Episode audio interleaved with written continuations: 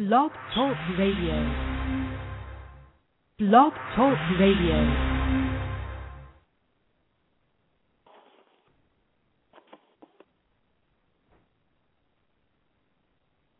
and most important are the uh, the audience being able to speak to you. So we'll be getting You're ready. on live now, Brother Leroy.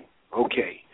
All right, ladies and gentlemen, brothers and sisters, boys and girls, the first class citizens of the world. This is the communicators coming to you over blogtalkradio.com, the Keys 107 network, and the telephone number to call in. You'll have the opportunity of calling in and asking the guests tonight on both segments your questions, your concerns. The telephone number is 213 943 3618. 213 943 3618. Two weeks ago, we had Reverend Shirley Moore on, and she was talking about public pensions and how they're in danger. And she collected, she connected it with LIBOR, something that exists. We may see it on a credit card statement way at the bottom or somewhere, and I've seen it in emails, not paid attention to it. But they, uh, that particular agency within the financial structure of the United States has a particular job to do, and the way she explained it at that time is that the banks had gotten around LIBOR and had not given uh, the interest rates that that the banks had been obligated to give to these pension funds in the various states and towns. So we said that we would get an expert on to give us a breakdown of it from you know from someone who knows the inner workings. So that's one part. The other part of of this first segment is going to deal with the so-called financial cliff that everybody thinks that they were freed from going over. At least the low income and middle income folks. We're going to get an understanding on that, and you of course have the opportunity to call in in about uh, 20 minutes, and you'll have the opportunity of asking your own questions. Remember the number 213-943-3618, and you hit the number one on your telephone keypad, and that'll let folks know that you desire to ask a question. Now, without further ado, Catherine Austin Fitts is our guest. She has the website Solari.com, S-O-L-A-R-I. And Catherine, thank you very, very much for joining us this evening on the Keys 7 Network. Well, thank you for having me. It's a pleasure to be back. And Catherine, in terms of public pensions, uh, today in a news uh, segment that I I think I heard on public radio, uh, public radio, uh, NPR, National Public Radio, they were talking about the state of Illinois and that they have a pension uh, problem they're trying to uh, do some things to circumvent giving more uh, of the state funds into the pension and whatnot.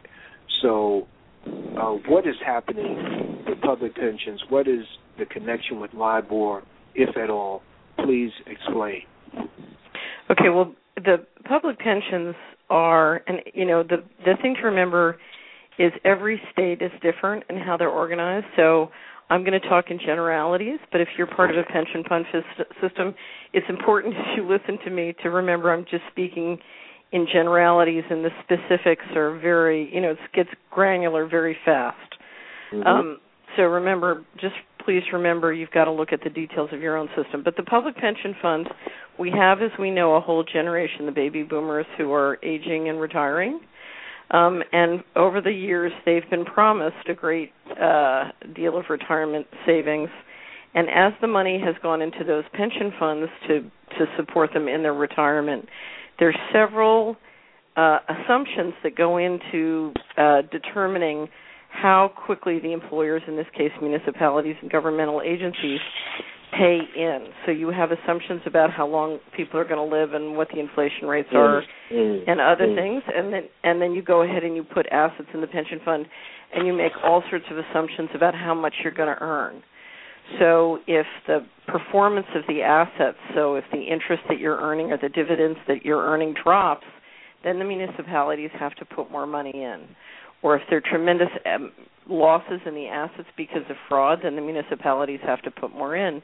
Now, if the municipalities are under financial stress, then they're challenged to put in the money that you know that they would have to put in. So there, there's all sorts of um, sensitivity about whether or not the municipalities can keep affording to make their payment, which is exacerbated tremendously if there are losses in the in the pension fund for failure to earn what was expected or you have losses from various kinds of fraud. And if you look at what the public pension funds have been investing in over the last two decades, they've been investing in a lot of the things that have financed the banks and doing some of the things we've read about, whether it's mortgage backed securities, in which there are a lot of frauds. Um, and now what we're watching is a scandal over the LIBOR interest rate. Now, let me just explain what the LIBOR interest rate is. It's the London Interbank Offered Rate, and it Mm-hmm. sets the interest rate for a very significant amount of borrowings you know that's you know one guy's borrowing the money but then another guy's investing in that in that you know in that uh loan if you will or that bond or that you know it's a variety of different ways of the the borrowings go off. So if you're a pension fund who's investing in that offering then if the libor rate is lower than it should be you're making less. Now the borrower may be borrowing less and in many cases it was the banks. And so what we've seen is a real um, brouhaha accusing the banks of um, keeping the interest rates that they're paying to borrow low and that hurting a group of investors. Now it's important to remember it also advantaged a whole bunch of borrowers as well. Um, but the but the the accusation is that um, bankers manipulated the rates. Now, let me just step back and talk about a bigger story, which is we've seen the central banks and sovereign governments globally acting in concert to bring interest rates down. And so current interest rates are very low and that's permitting government to borrow money very cheaply but if you're retired in savings and living on Mm-hmm. you know your bank CDs and and other forms of yield you're getting less and less uh Mhm. earnings and this is of course a concern for anybody any retiree and it's very much a concern for the pension funds who are not having trouble getting the yields they were hoping to get Mm. so um, this all gets back to how are we going to run our pension system? Are we going to run it? Uh, you know, Tina Turner used to say we can do this nice or rough. Mhm, mhm. and Yeah. as you you've watching our financial system unfold, we've been uh, been um, running it rough. Now, can I tell a story because I think it gets at the heart of the matter? Yes, yes, please. Um, and this is something that happened to me. I was part of a group of people in Washington who was working on a plan that would help re-engineer the federal budget and do it in a way that would make significant amounts of money for the pension funds. And I've documented this in an online book called Dillon Read and the Aristocracy of Stock Profits. And you can find it. The URL is D U N W A L K E, Dunwalkie. And the goal of that case study was to help people understand what happened and so the fundamental problem upon us. But I was working with a group of the largest pension funds in the country, including the largest public pension fund, CalPERS. And um, so I made a big presentation in the spring of 1997 sh- showing basically how in every county, because America just breaks down to 3,100 counties, we could re-engineer the federal budget, including the federal housing budget, in a way that would significantly improve the value of communities and small business and real estate, and by so doing, permit the pension funds to to improve their returns tremendously on this rise in value within communities. And the president of CalPERS looked at me and he said, "You don't understand. It's too late. They've given up. They've given up on the country. They're moving all the money out starting in the fall." And that at that fall was when four trillion dollars started to go missing from the federal government. We had the pump of the internet stocks and Enron and just an explosion of fraud. And what that what that combination of events did, I call it a financial coup d'état, was it liquidated. We bubbled this economy with huge amounts of debt, and we sucked a tremendous amount of money uh, reinvesting abroad, particularly in the emerging markets and a variety of other places. And at the same time, CalPERS and the other big public pension funds were buying enormous amounts of mortgage paper. Well, it's very simple. If if you're engineering the movement of capital in a way that will shift all the income and jobs abroad, then why are you buying fantastic amounts of mortgage paper? Mm. And I'll, I'll give you another story to show you how intentional this was and how well known it was. In 1994, 1995, my company was working with the FHA commissioner, um, who heads the Federal Housing Administration at HUD, on their strategic plan at the same time that they were promulgating regulations for Fannie, Fannie and Freddie. And when I first looked at the combination together, I said, "Wait a minute, you're planning on originating two and three hundred percent of the amount of you know houses in these communities." I said, "People are going to have to refinance their mortgage two and three times from prison to make these numbers." And the controller of FHA looked at me and said, "Shut up! This is none of your business."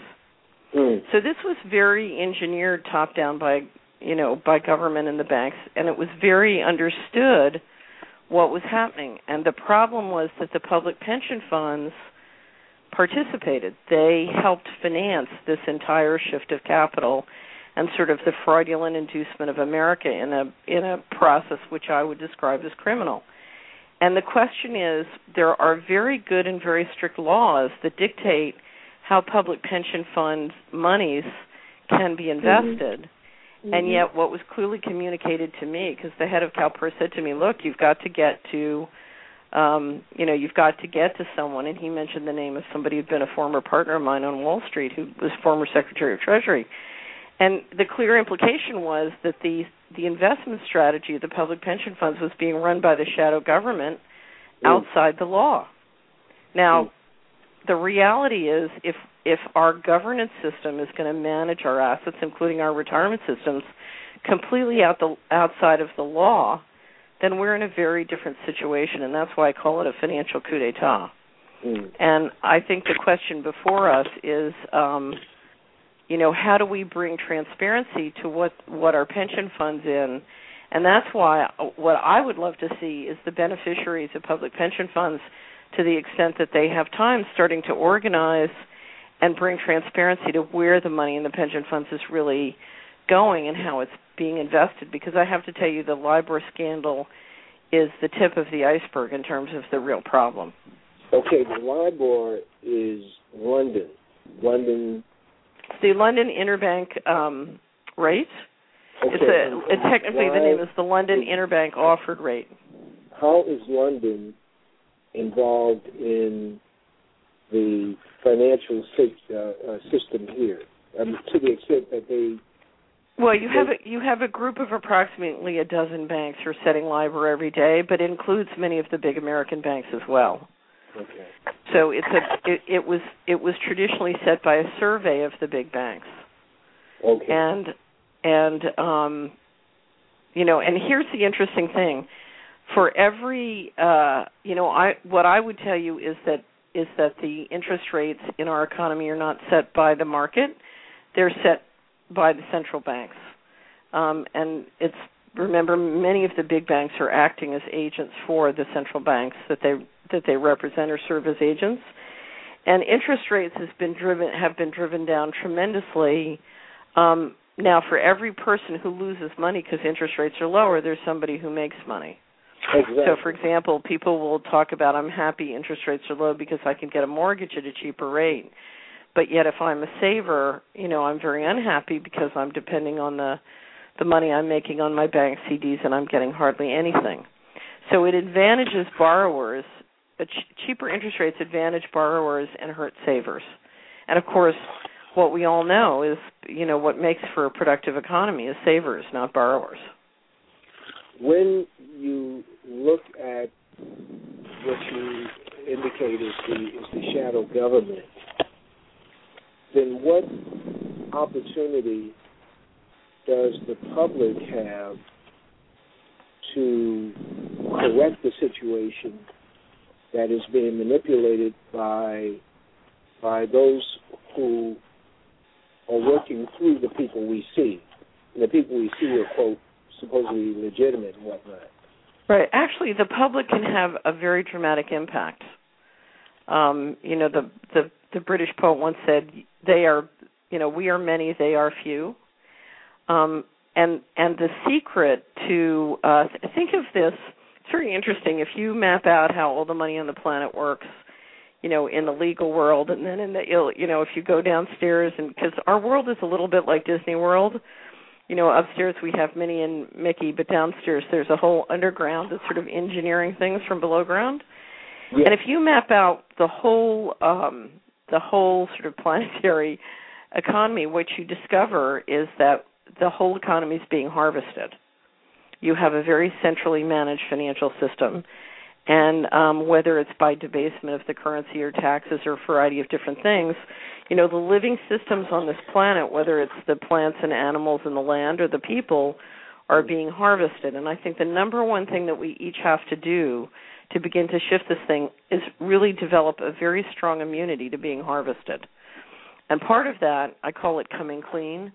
Part of that is not only making sure we and the people we love can't get harvested, um, but not participating in the harvesting, it's you know ourselves. So Okay, um, that would step be one is buying into creating debt for ourselves. Is that the harvesting? Or well, number one is I I'll never forget. I was sitting in 1998, struggling and dealing with a huge amount of HUD corruption, and I was writing a check on J.P. Morgan Chase Private Banking, and I suddenly said, "Why am I banking at the bank who's doing this?" You know, Mm. I've got to come clean. You know, if tomorrow every person in America woke up and said, "You know, I'm not watching corporate TV. I'm just going to turn them off." And every person in America said, "You know, I'm not banking at any bank I know to be behaving in manipulative or corrupt ways. Uh, I'm just pulling my money." Uh, um, and it would start a complete revolution. Because one of the Mm. things to understand is that if you are in uh, at a senior position in any government agency or on the board of directors, the message to you from the consumers is if you cut me in for a lower ATM fee, I'll go along with anything. Got it. so so the message can I tell another story? Yes. Okay, red button story. In the summer of 2000, I was um, I was speaking to a group of people called Spiritual Frontiers Foundation. We were they have a conference every year to talk about how they can help our society evolve spiritually. They're very spiritually committed people. And so I a friend of mine had asked to give a speech which is part uh, an article that's called Narco Dollars for Beginners and it's a light funny explanation of how organized crime dollars influence Wall Street and Washington. Um, at the time, the Department of Justice had said, in connection with the Dark Alliance uh, testimony in Congress in 1998, that the U.S. financial system laundered 500 billion to a trillion dollars a year of all dirty money. And now, because of financial fraud, it's much larger than that. But this was back in 1998. The speech was in 2000. So I said to this wonderful group of spiritual committed people, what would happen if we stopped being the global leader, attracting 500 billion to a trillion dollars of all dirty money? You know, that's everything. That's illegal gambling. That's narcotics trafficking. That's financial fraud. So, uh, so we had a little interactive discussion, and they said, well, you know, we'd have trouble financing the government deficit, and that money would go to the exchanges and other financial capitals and not come to the New York Stock Exchange. And I said, okay, well, let's pretend there's a big red button up here on the lect- lectern, and if you push that button, you can stop all hard narcotics trafficking in your city, your county, your state tomorrow, thus offending the people who control 500 billion to a trillion dollars in the accumulated capital thereon. Who here will push the button? And out of 100 people dedicated to evolving our society spiritually, guess how many would push the button? Five. One. So I said to the other 99, why would you not push the button? They said, we don't want our taxes to go up. We don't want our government Mm. checks to stop. And and we don't want our IRAs and 401ks to go down. So here's the Mm. problem. Let's say Brother Leroy, at, you know, the the the swearing in is January 20th. Let's say we made you president tomorrow. Mhm. Okay. So so what would happen is your political guy would come in and say, "Well, Mr. President, you know, we just spent over a billion dollars getting you elected, and what everybody in America wants is their check." they want their community block development grant, they want their low income housing tax credit, they want their social security check, they want a COLA increase on the social security. Everybody wants their check. And your secretary of the treasury is going to turn around to you and say, "Well, you better be nice to the people who control 500 trillion, 500 mm. billion to a trillion dollars a year of dirty money because mm.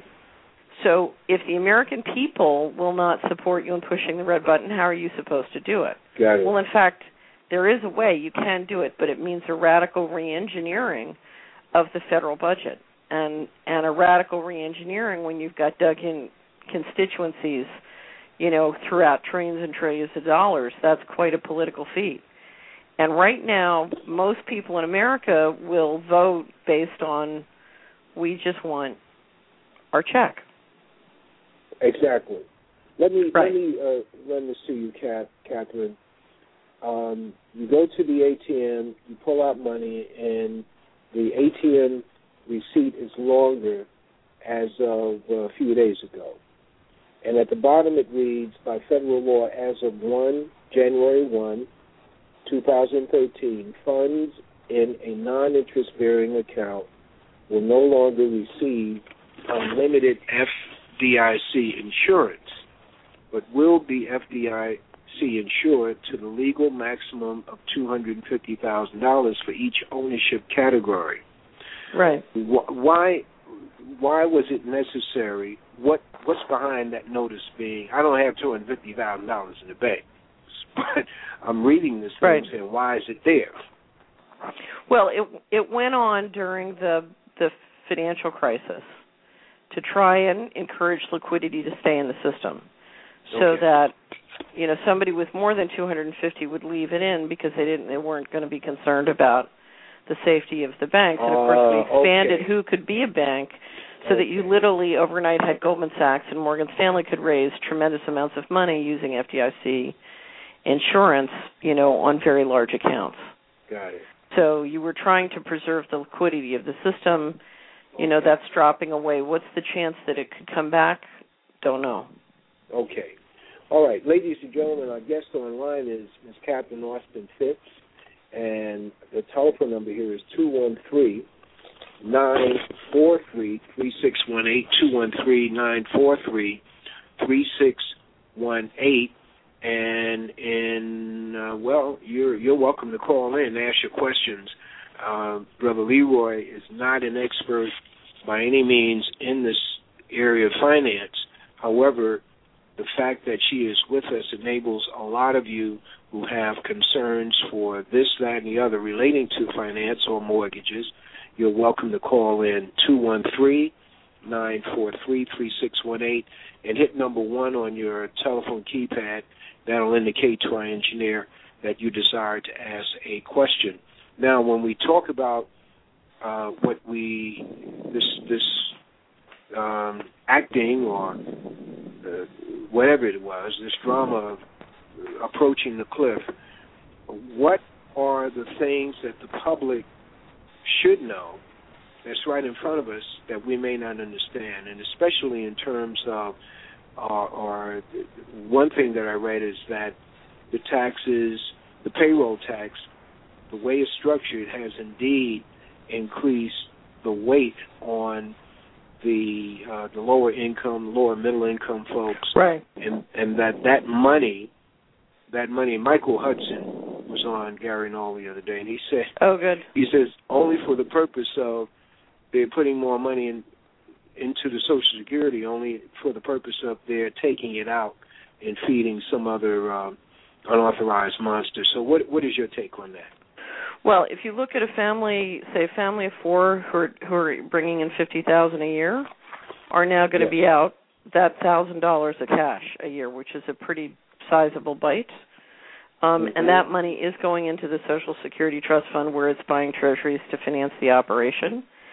The mm-hmm. you know there was a concern that a family of say fifty to seventy five thousand was going to have another two to thirty five hundred a year in taxes. And what I think it's very important to understand is what we don't pay for in increased taxes, we're going to pay for in the increased debasement of the currency.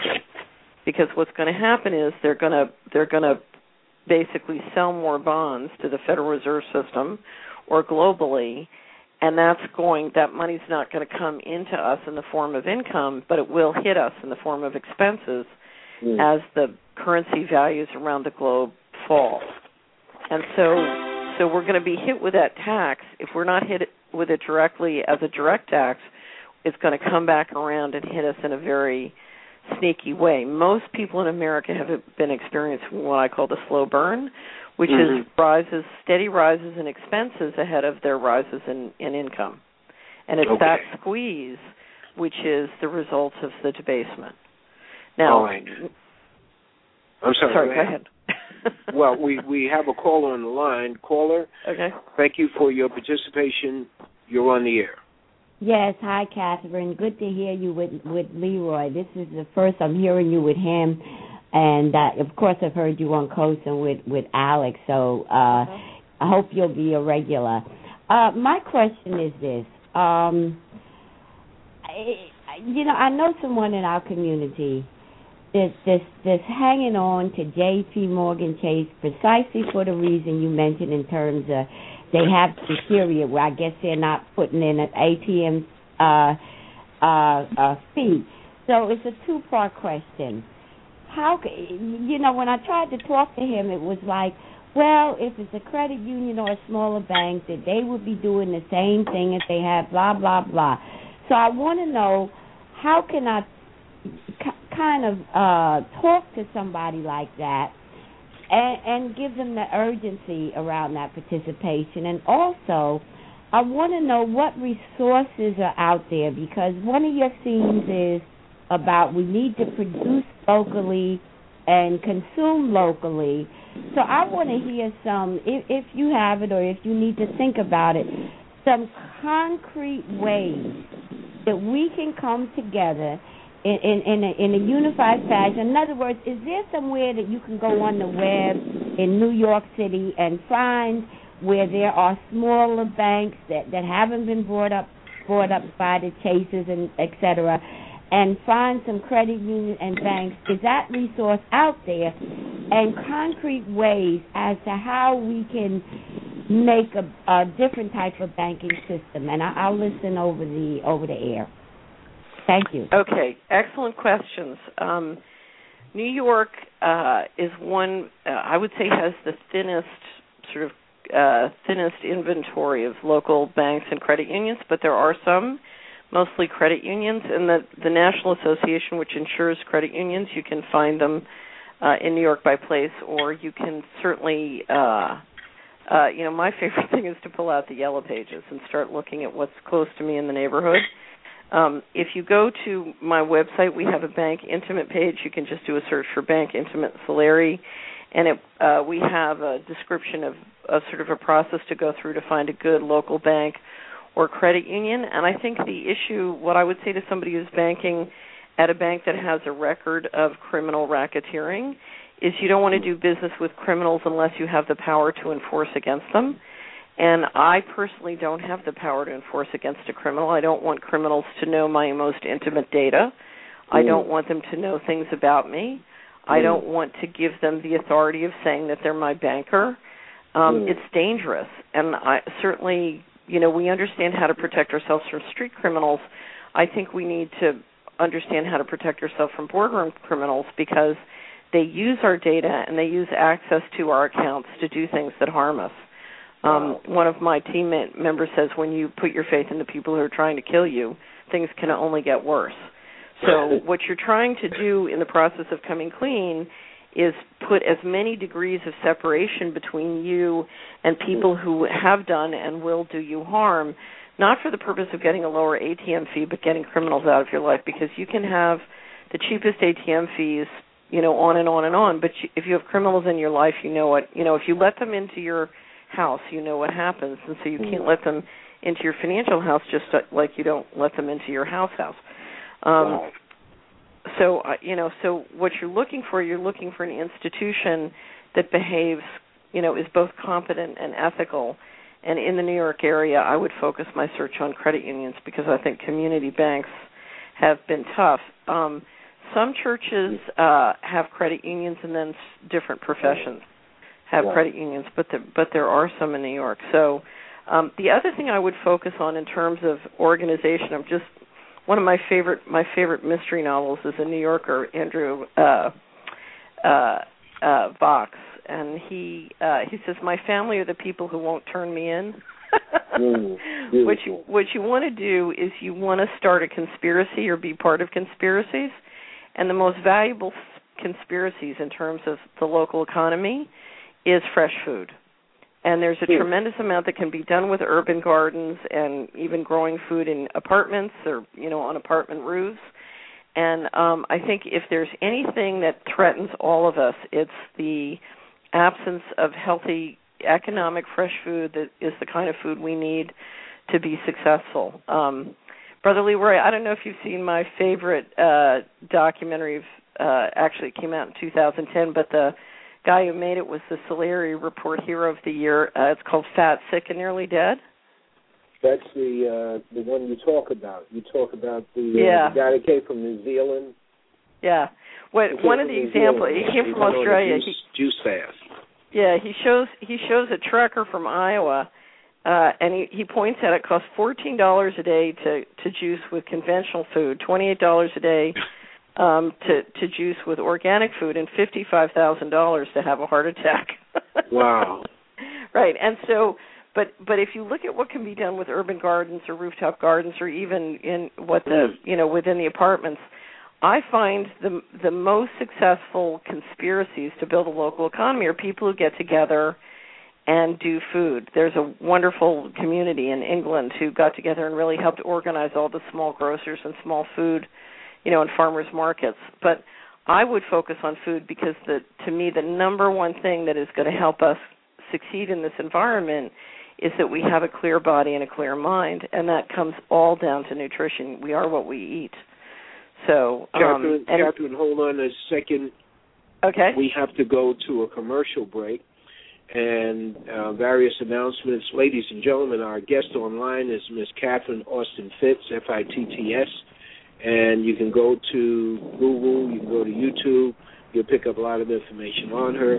Her website, S-O-L-A-R-I dot com. That's www.solari dot com. And she's with us for a few more minutes. You're welcome to call in and be on the line after these announcements. Remember, the number is 213 943 3618. Hit number one on your telephone keypad and lets us know you have a question. We'll be right back. You're listening to The Keys on Blog Talk Radio. This portion of The Keys was brought to us by Rafika Consultants and Services LLC. Rafika Consultants and Services LLC is on the cutting edge of emerging technologies for designing online classes and providing face to face and virtual technology training or help with computer programs, web design, and graphic arts. We also provide biography writing services for websites. For more information, give us a call at 631 399 0149. That's 631 399 0149.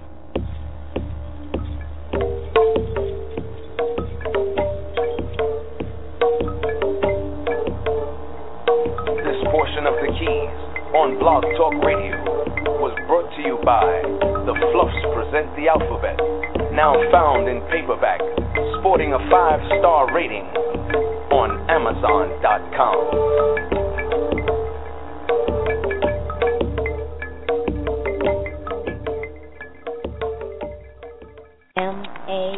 This portion of the key was brought to us by Moon107.com. Moon 107, fashions and gifts that bring out the best in you. Moon 107 is an online retail store featuring women's and men's clothing and a gift shop. The women's shop features stylish tunics, suits, and accessories offers the well dressed woman an outlet to find the perfect gift for self or for someone else. The men's shop offers classy French cuffed shirts for the well dressed man. The gift shop offers organic skin, hair, bath accessories, and inspirational music imported from Africa, India, and Asia, as well as jewelry and accessories. Moon 107, fashions and gifts that bring out the best in you.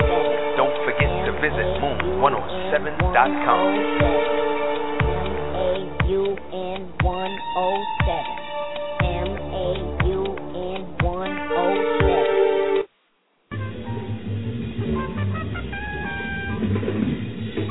The Keys Network is proud to present live from Harlem, USA, The Communicators with your host, Brother Leroy, every Saturday at 7 p.m. following The Keys on Blog Talk Radio. Never forget The Keys, opening doors to endless possibilities. Ladies and gentlemen, brothers and sisters, boys and girls, the first class citizens of the world, we are back with you. Catherine Austin Fitts is with us for a few more minutes. Your questions are valued, so get them together and give us a ring. We're open to that. Uh, Catherine, in light of things that you've seen, trends that you are sensitive to, what are some of the survival uh, measures that low income and middle income people should be about today?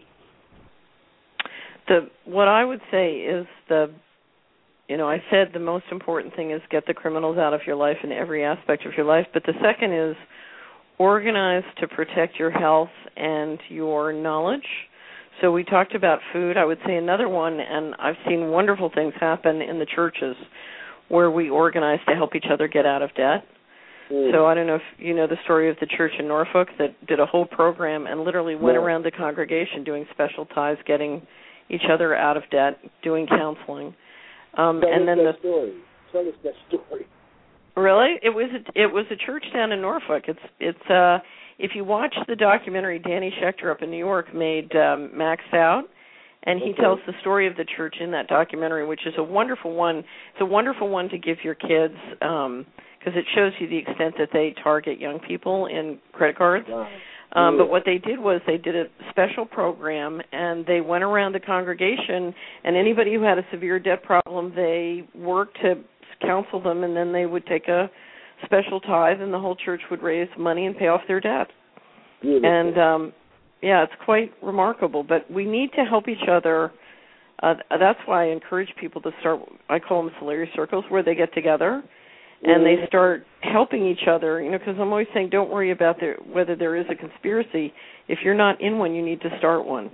And Mm. um, because we're functioning in a hostile environment, and we need to help each other not only understand what's going on, but organize in a way that saves us time and money. And each, you know, each community and each person is different, but we need to focus on things that improve our health and lower our expenses or help us Mm. make money. The the other thing I would mention which I think is unbelievably important is the economy is going through enormous creative destruction. We have new technology coming and that's going to accelerate in 2013 and 2014.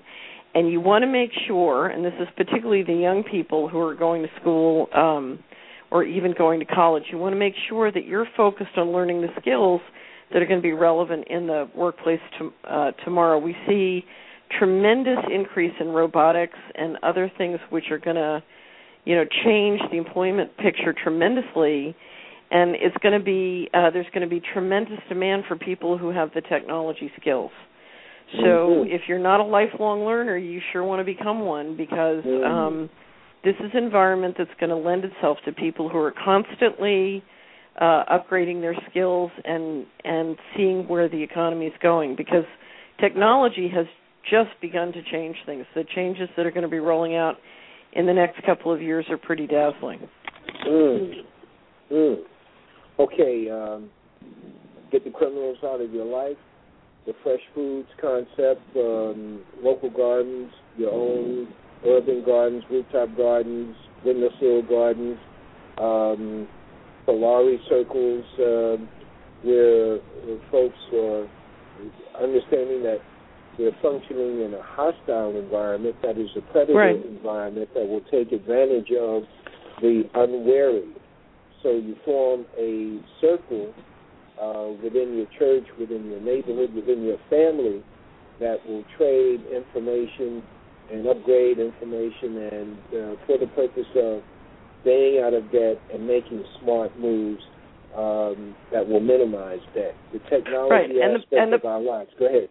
Yeah, the bottom line is we have we have people conspiring to take away what we have, and so we need Yeah. to actively conspire to to to develop an immunity to them, but to build new wealth for ourselves, and that takes organization. Um, if I could recommend one thing, we did a wonderful Solari report with Jay Hughes on building family wealth, um, Mm. and it talks a lot about the different sort of ways a family can conspire, but you can use the information to you know to work with lots of. You define who your family is, but we need to, you know, if the if the guys who are stealing it from us can conspire, we can conspire too. Right. So w- we need to go at it. Uh, we need to go. Well, we, we need to start conspiracies. Okay. Well, in in this case, is working together and without fanfare, but working together for the benefit, the mutual benefit of survival and growth and development. If you look at- two- Right. If you look at any minority neighborhood that I've ever sat down and looked hard at, what you'll find is all the savings and investment in that community is being invested into the predators. We're giving the predators our money. Mm. Mm. And uh, the in the past, when I say in the past, there were reports on um, the non-reinvestment, the redlining. That's how it went. Uh, you put so much money in X Y Z bank, but the bank wasn't lending in the community where they're siphoning off or vacuuming off the income or the the the deposits that they were getting. Right, and that is happening throughout the banking system in every county in America today because right now the pressure from the government is for the banks to lend back to the government and finance government operations and not lend to small business. So we've seen personal and small business credit really cut off and that's throughout the country. I would say the one thing I would focus on in in many you know in in in terms of minority communities Yeah. is what is the the greatest control technique in America is divide and conquer. Um, turning men against women, turning black against white, turning young against old. Um, Mhm. And there are fantastic number of ways, you know, that that happens. I live in a very segregated community, and I'm always telling everybody, look, if you would just collaborate about the money, you could hate each other rich instead of hating each other poor Mm. and and the key politically is to turn us against each other um, on issues that are non-financial, so that the that the people running the system can continue to control the money. And that's the question: How do we beat that rap? And I, you know, in my lifetime, I've never seen us be able to figure out how to beat that rap. And and but if we could do it, if we could, if we could literally get to the point where where men and women black and white and and rich and poor and uh and old and young can collaborate outside the matrix to shift the the playing field the opportunities are um, important because if there's one thing I should stress to you that the central is the central control of the system is terribly destructive of wealth. So we're watching an economy that's destroying wealth. It's centralizing wealth but as it does it shrinks total wealth. So what we need is a vision that that increases wealth, and in fact, a decentralizing system. The the wealth potential is extraordinary, because if you look at how much is being sucked out and being harvested, it's Mhm. so fantastic. It's amazing that we're still standing. But it speaks to the wealth of what is possible if you could freely engineer to an economy w- which was really where you could align the financial system with living systems, whether it's people or land or animals. Um, but if if you could re-engineer the federal government so that you could optimize the wealth of every county, it would be fantastic. What's possible? What is the, the manipulation, if any, that's going on with college loans and with these fly-by-night, I call them fly-by-night, uh, career schools that in the urban areas at least are they they have these small ads that run in the back of the paper dealing with uh, truck driving and uh, become a tech this and a tech that, a nurse, no GED needed. These are uh, those are outright flags of a possible scam. Um, but as in the urban area, as uh, blacks are not educated in the regular public school, and they come out and flounder around, and these schools are there. They they they. Uh, oh, there's the connection. I'm sorry. In New York, they're closing a lot of schools uh, under this, you know, the leadership of the mayor, and among the schools are working schools. That is schools that are actually functioning and, and getting out grads, and they're trade schools. These schools are closing down, and meanwhile, we see a proliferation of, of so-called uh, trade uh, schools outside of the the CUNY system that are opening up. What is going on from your vantage point in terms of college loans and, and, and also these these so-called trade schools? Well, I once wrote an article called "The Financial Hitman of uh, of Student Loans," Mm. and um about a guy named William Duf- Diefenderfer who used to be on my board, who's on the board of Sallie Mae. Used to be on the board of Sallie Mae, which is the G or it used to be government sponsored enterprise that's privatized now, which securitizes the student loans. And based on what I saw from that process and what's happened, what I would tell you is that there has been a um, just as I said, we liquidated the capital of the country through the fraudulent inducement of the mortgage market and the housing market. You know, so we've done it with student loans, and I think part of it is um, is a goal to control. If young people come out of college without any debt, they have the wherewithal to become entrepreneurs and be very financially independent. If they come out of um, out of college uh, with significant debt, it's much easier to force them onto the corporate treadmill or particularly into the army and military. Mm. Um, you know, paying off your student loans or helping pay off family debt has been a very big recruiting tactic for the military. So I think you know, think of it as a kind of serfdom. And the frightening thing about the student loans, as you know, is they they can't be extinguished in bankruptcy. So you're really Right. literally talking about a kind of serfdom. And the frightening thing I see is not just the kind of scams that go on at the trade schools, and of course people you know what happens is in hopes of improving my ability to generate an income i get on a debt treadmill to go to some of these places um but what you're seeing in the in the colleges is uh and this is happening to kids from families who you think would be better educated and more sophisticated you have children paying you know taking on anywhere from 40 to 300,000 dollars in financial loans to mm. get an education that takes a great deal of their time, but the curriculum is no longer relevant to where the world is going.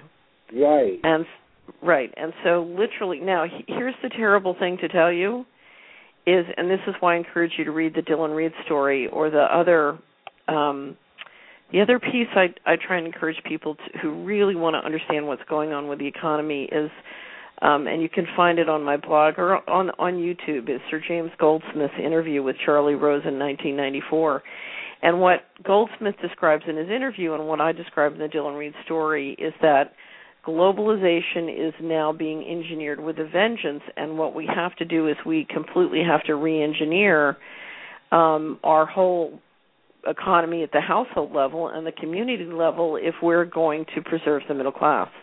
And in fact, a decision was made essentially to intentionally destroy the middle class. It was a top-down strategic decision. In the Dillon Read story or the Sir James Smith Goldsmith interview, you know, can explain to you that that is a fact, and that's why I call it a financial coup d'état. But I think a decision was literally made to liquidate the financial opportunity of an entire generation, and the and and it is well known within the university system that these curriculums many of these curriculums are not relevant to what these kids are going to need and the income opportunities are not there for them to pay off the debt in many circumstances so i would if you want to know more about that i would read the financial hitman of student loans Financial Hitman of Student Loans.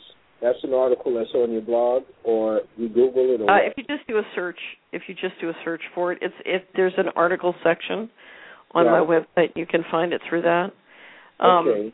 Now, here's what here's what young people can do.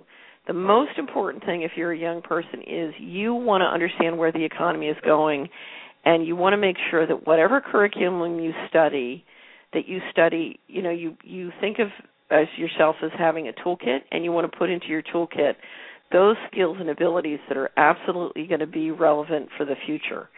And um, so think of yourself as you're the guy who's got to design your curriculum.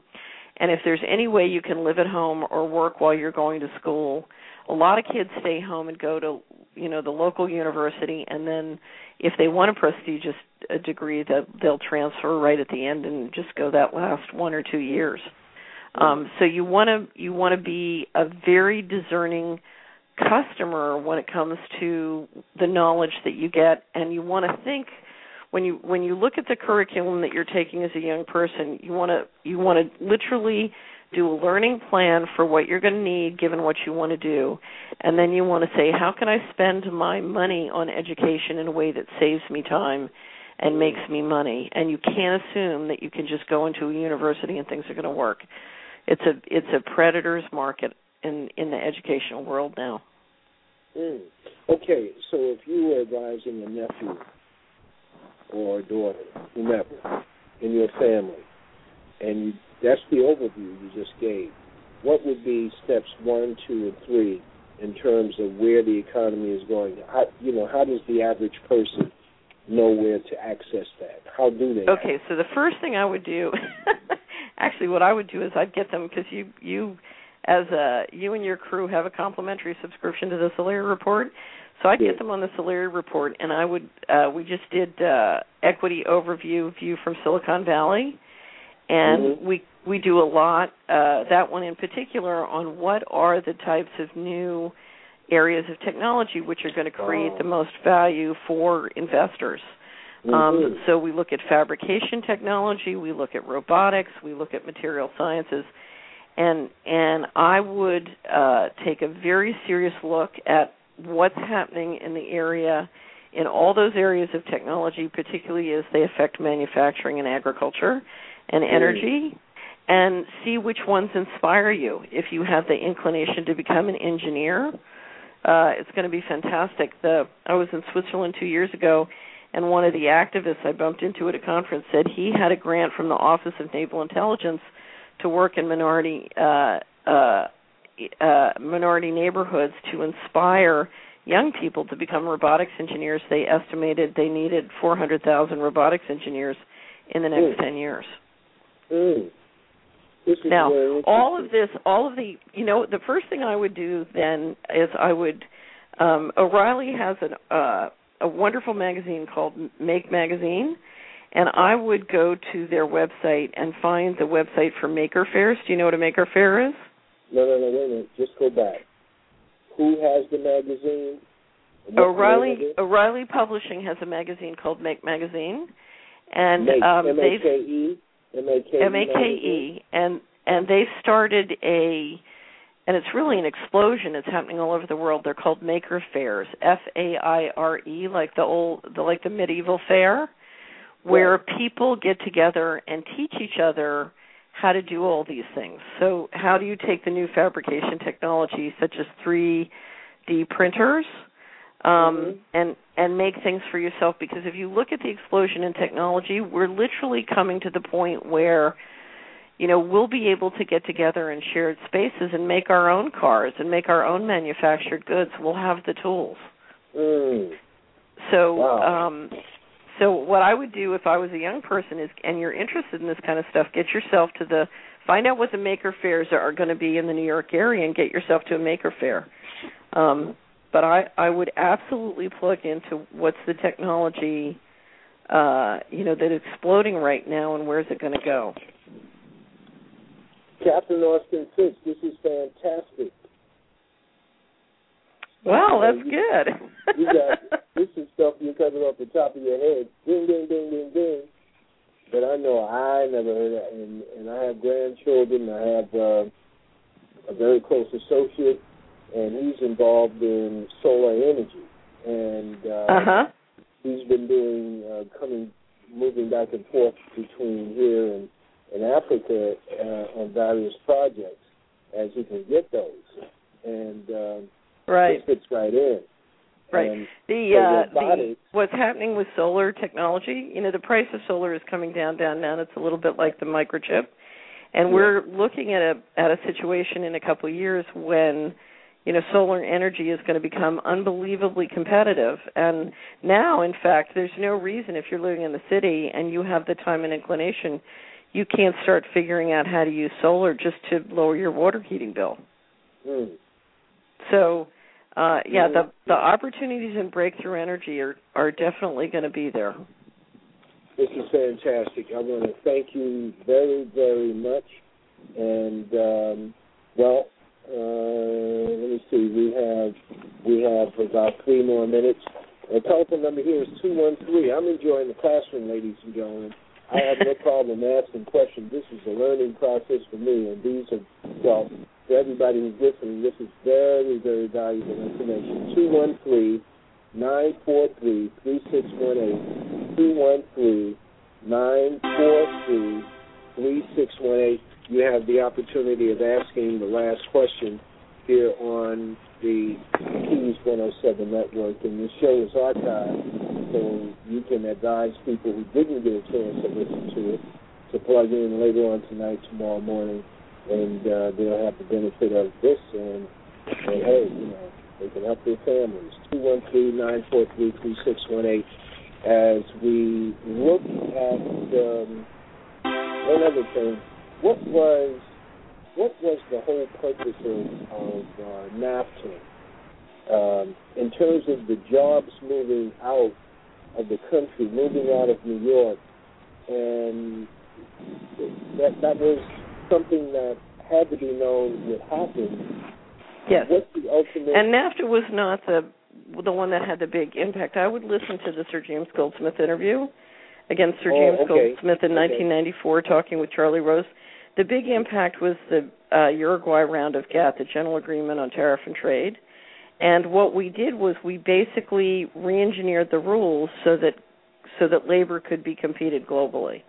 And Mm. of course, what everyone knew, and you know, when that went into effect beginning 1995, was that incomes were going to drop dramatically. That's why the sudden increase in all the mortgage and, and consumer and student loan debt was so evil because we knew that we were doing something at the same time that was going to dramatically reduce incomes. Um, the one thing I wanted to mention, uh, one other opportunity is going to be uh, auto mechanics. Yeah. We saw three states uh, in 2012 adopt laws that within a reasonably short period of time will let cars on the road that drive themselves. So imagine Mhm. going to the airport and instead of having to pay for parking, you just tell your car to go home without you. Yeah. and so the the car is going to become a networked online um entity and how your car relates with information from the network is going to change dramatically. Your car on the highways are going to be online and it's quite dramatic the change that's coming. And um it's you know, it's going to change a lot the nature of how cars get taken care of and the mechanics et cetera. So it's another area to look in if you're a young person. Quite interesting. Fantastic. Well, Catherine, I thank you very, very much for your sharing. And this is in tune with the higher uh, uh, activity in the universe or that's ordained for people to share information. Yes, you do have a business. And of course, when you do these kind of good deeds, it does bring attention to your website and, and Uh-huh. at least good wishes from us. Uh, give all the pertinent information as to your website, websites, your blog, etc. as we conclude. Okay, I my my blog is uh, Solari.com. We regularly write articles and do radio shows, and uh, in fact, we have a new article coming out.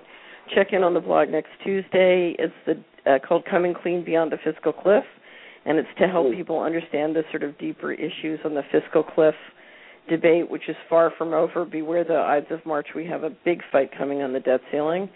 Um, Mhm. And then I publish something called the Solari Report, which is a subscription service. And then I'm also an investment advisor. But the interesting thing about me is if you look at all the people I deal with, they all uh, they range from people who are homeless who read me from the public library to people who are worth fantastic amounts of money. And what you discover is, rich or poor, they all believe in freedom.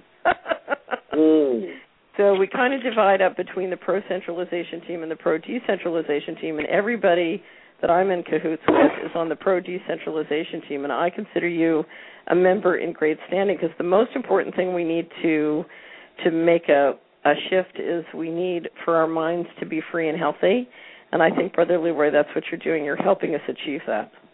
Beautiful, Catherine. I want to thank you very much, and we sincerely ask God to continue to bless you and your family, and we look forward to another uh, interview with you very soon. God bless you. Have a great evening. Okay, good night. Ladies and gentlemen, thank you very much for your support in this first segment of the communicators as part of the Keys 107 network. Remember, pass the information on that there is the Keys 107 network on blogtalkradio.com. There are many other programs that we have here that are of help and benefit to each and every member within your family or relative. So what you do is you go to the website and you just cherry pick around and you see what's on and you plug in. You will not be disappointed. So we'll be back with our second and concluding segment. It is with Dr. Edward Bruce Bynum, and we're going to be discussing aspects of his book, Dark Light Consciousness, Melanin, Serpent Power, and the Luminous Matrix of Reality. And I'll be joined in the interview with Sister Mayat, and she'll be uh, asking questions right along with me. So stay tuned. We'll be right back. The keys, unlocking the doors to unlimited possibilities.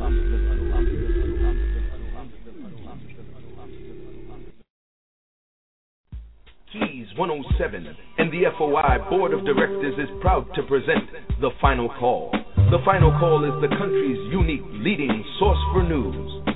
Founded by the Honorable Louis Farrakhan, National Representative of the Most Honorable Elijah Muhammad and the Nation of Islam, The Final Call follows in the tradition of Muhammad Speaks with hard hitting national and international news and coverage of political issues. It is the official communications organ of the Nation of Islam.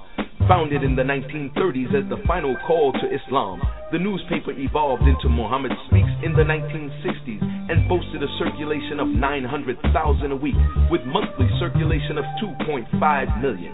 Today, the Final Call newspaper serves a readership of diverse economic and educational backgrounds, including circulation in North America, Europe, Africa, and the Caribbean. Read the Final Call newspaper. Can find one of the beautifully bow-tied representatives in your community or read finalcall.com.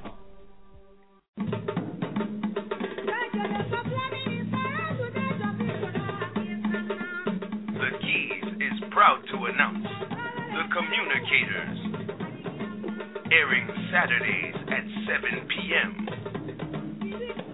with your host, Brother Leroy, broadcasting from the heart of Harlem, USA.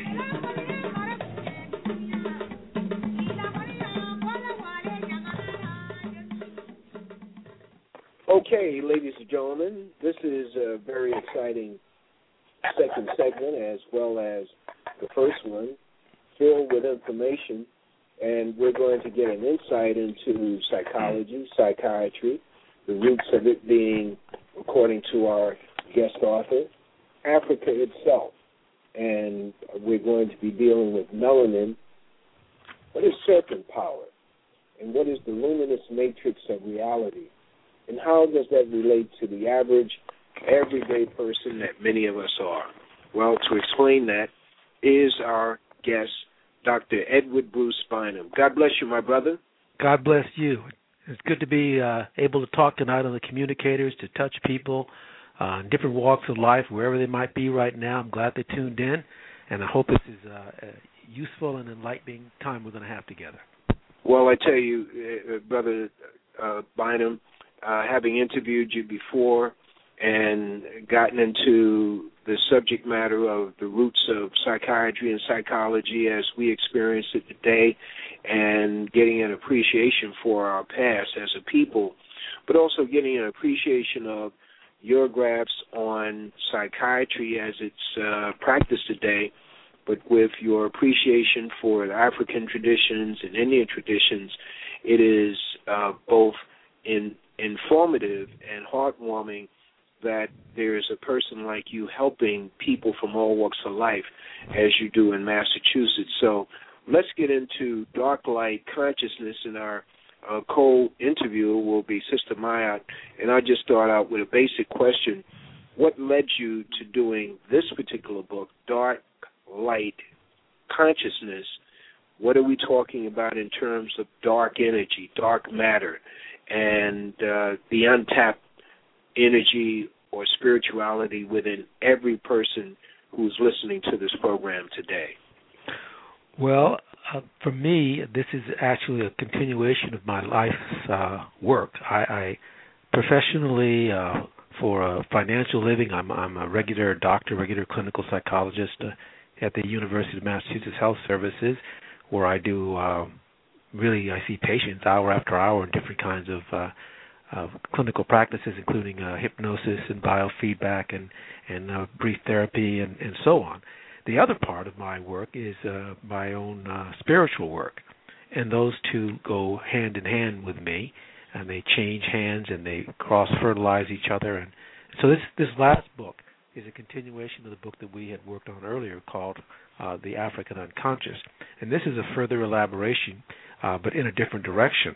And this is working on the actual mechanics, the actual physical and psychological mechanics of the spiritual process for me, the, the title "Dark Light Consciousness" is is a, a reflection of the of the reality that we all have a a, a, a potential, all of us, those listening right Mm-hmm. now, uh, to uh, activate a personal connection to that level of, of consciousness that we call the super consciousness. That's beyond our our traditional uh, waking state uh, consciousness, and the phenomenon, the, the technique, the methodology for that was discovered at least 8,000 years ago uh, in ancient uh, uh, Kemet, um, ancient Egypt, and spread across the seas uh, to India, and then spread across to other parts of the uh, the world.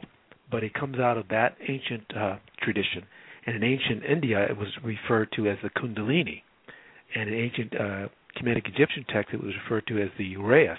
And all of you listening right now know what this is implicitly, because every time you go to a, a, a doctor's office, a physician's office, you see that medical caduceus, that staff with the two uh, serpents entwined on it. Yes. That is Yes. a symbol. That is an ancient symbol of the process of spiritual awakening. And it, and if you notice, in every tradition, not only the Western tradition, um, but the world's tradition, it coils seven times, seven times around a pole until it reaches Mm. the top where it takes, where it turns into wings. The serpents turn into wings and take flight.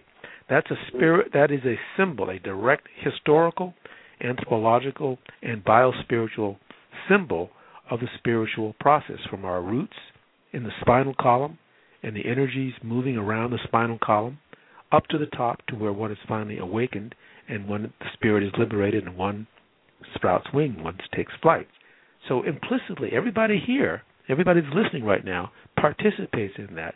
Every time you attend to a physician's office or some variation on a theme like this. So it's buried deep in the culture, but it, it's it's you know it's hidden right out in public. And when I project that the the book in in getting past uh, the terms and whatnot, if I were to narrow it down, deals with the untapped spiritual force of an individual, understanding it and unlocking that. How close am I to? You are right on. You are right on. You are right on the money about that. Because this book, this work, is meant to be explicitly methodology, how to, hands on.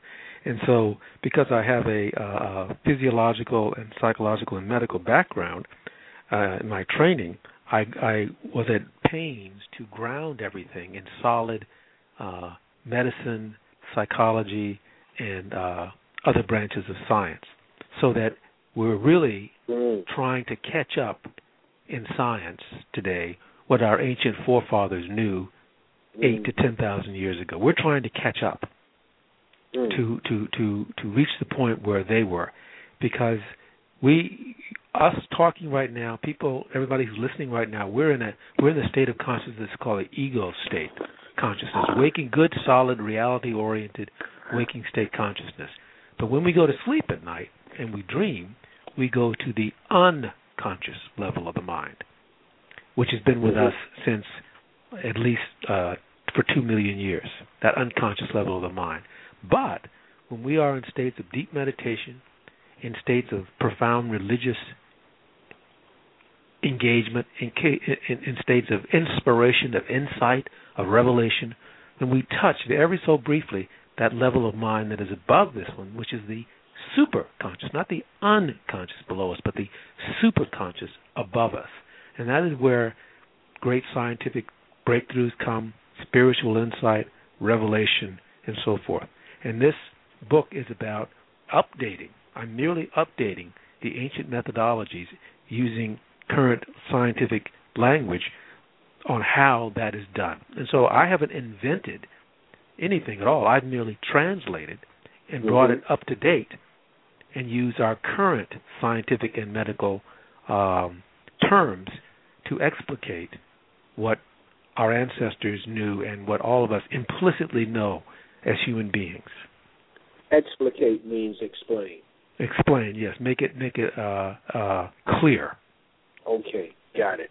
And and just to go back a second, consciousness, unconsciousness, superconsciousness. Are we Yes. dealing with three three elements there. You're dealing with three faces, you might want to say, of the same ultimate reality. Our last night at say two or three o'clock in the morning, when you were presumably asleep and perhaps dreaming, you were having a conscious experience, but the consciousness was largely uh, unconscious. Words are tricky here, in that you were Mhm. dealing with uh, magical uh, thinking, dream reality, and uh, when it's not illuminated, and one thing became another, past memories, anticipations, anxieties, workday issues, all of that is sort of moving, stirring around in a very fluid kind of way. When you woke up, you were in this state that we are right now, relatively clear, reality oriented in that common sense of the word reality. However, if you then went into a meditative state or were engaged in some profound contemplative or spiritual activity, you would Mhm. go into a higher state of consciousness that would be varying levels of that, but the highest level be the, being the superconscious state. And Beautiful. so, dark light consciousness is, is essentially a textbook, uh, in, in layman's Yes. ordinary language, of Yes. how we move from step to step physically, the use of the breath, the use of postures, and how that is backed up by brain science, by medicine, and by, believe it or not, by, by certain areas of physics, particularly quantum mechanics and relativity theory. Beautiful. Uh, Sister Mayat has questions, and uh, Mayat, you can join in at any point. Hello, how are you doing there? Oh, yes, wonderful, brother. I'm very excited about your work. Um, and we hope to have you as a continuing guest so you can really lay this out. Uh, I guess what I want to uh, start with is what, what I found very interesting is that you, um, I guess on page 160, you give us the the symbol that we've always connected to India, and that is it's you it's uh, described as a classical uh, Indian yogic symbol of the sound vibration arm, which we know people who meditate Yes. talk about the use of that arm. But yes. on the next page, what's so fascinating is figure A2, you show us Kemetic, demotic script Yes. symbol for the sound vibration arm. So I want you to talk about, because they're practically identical, but yes. the uh, symbol obviously came first many thousands of, of years Yes. before. Yes. So speak about that aspect of your work. Well, that aspect of my work uh, is is is the part that is the more scholarly part of it, in the sense that I was trying to find the clear connection between that primordial sound, that Om sound, and where that comes from. And it turns out that you were right that most of the time we think of that as coming from India, and their uh, uh, particular script shows a particular figure that is uh, is called a Dev- Devangari Indian yoga symbol, uh, but it's a particular script in India that that sound represents. Okay, and so I, I was studying that, and I was also studying uh, the work of ancient uh, writers uh, and, and, and, those uh, savants of ancient India, and I came across a uh, the the ancient script in Kemetic Egypt. Is called the Demotic script. Very very quickly, there are three scripts in ancient uh, Egypt: the hieroglyphic script, which is the the uh, uh, image uh, writing, which we're mostly familiar with. There's a hieratic script, and there is what's called a demotic script, and they came at different historical periods. Well, the partic- the demotic script has the symbol that is ex- extremely, extremely, extremely close to the ancient Hindu Indian script of that sound. And in, in that particular passage where that uh, ancient Kemetic Egyptian symbol is shown, is mentioned, they are talking about the name of God. Mm-hmm. They are talking about the sound that represents the name of God. Mm-hmm. And it was uh, uh, first written down by the Shemsu Hor, the, the, the shining ones of 10,500 BC. And then it survived uh, the ages. And when it came down eventually to that script, that is the image and the symbol that they showed for the sound of Om, the name of God. And then it was later transported with some slight variations to Dravidian, that's dark skinned southern India, hmm. through the trade routes and everything else. But it is the same primordial sound because we're the same human beings all over the earth. We have the same voice box, we have the same nervous systems, we have the same urge to merge with the divine milieu. And so here's that ancient symbol from that long ago, going through many different changes, but first emerging from the human, vast human unconscious in ancient Africa, particularly Kemetic Egypt, and then flowing to different parts of the world. So I was struck by that and the profound uh, closeness and similarity to that. Again, it's ancient Kemetic Egypt, and then eventually Vedic India, and then it spreads from there to the rest of the world. Hmm. Mm-hmm. Uh, brother, I'm wondering if um, you give a lot of exercises in the book, and you know it's, it's sort of a hands-on type of approach. Yes, it is. I, I tried to do that very explicitly because I wanted folks to not only have a you know a, a, a, an intellectual act, you know inter understanding of this, but I wanted folks to like bring this into their bodies, into our physical bodies. Realization, enlightenment, and the worship of God is a bodily process. It's not a mm. head trip. It is a bodily process. If you go to a if you go to an African American church, when the preacher is moved, he is moved, and I mean moved, physically moved. And when the spirit moves from person to person, you can feel mm. it. So the worship of God is a bodily experience. In ancient West Africa and in modern West Africa, those who are uh, pervaded by the spirit, by the Loa, it is a physical process that you know is misunderstood in the West as quote possession unquote, but that's just mm-hmm. propaganda. Mm-hmm. The reality of it is it is it is a living, personal, in the deepest sense of the word personal, engagement with the divine. The divine enters one's body. So well, it is the bodily worship of the living God. And I so I try to do that in this book to show specifically how the breath is used, how the body is used, how the different bodily functions and locks of the body are used. And it's a very yogic uh, tradition that comes out of ancient Kemetic Egypt and uh, and India. So you're right about that. It, it's a very hands-on, easy to understand, but substantiated with by medicine and science. And I'm just wanting you to um, perhaps make this somewhat interactive in that not anything over long, very short, but if you can come up with a little uh, short exercise that we can all participate in and give us some sense of what your offerings are, and also mention that African proverb that you include in the in the book that I thought was so interesting. Which one was that?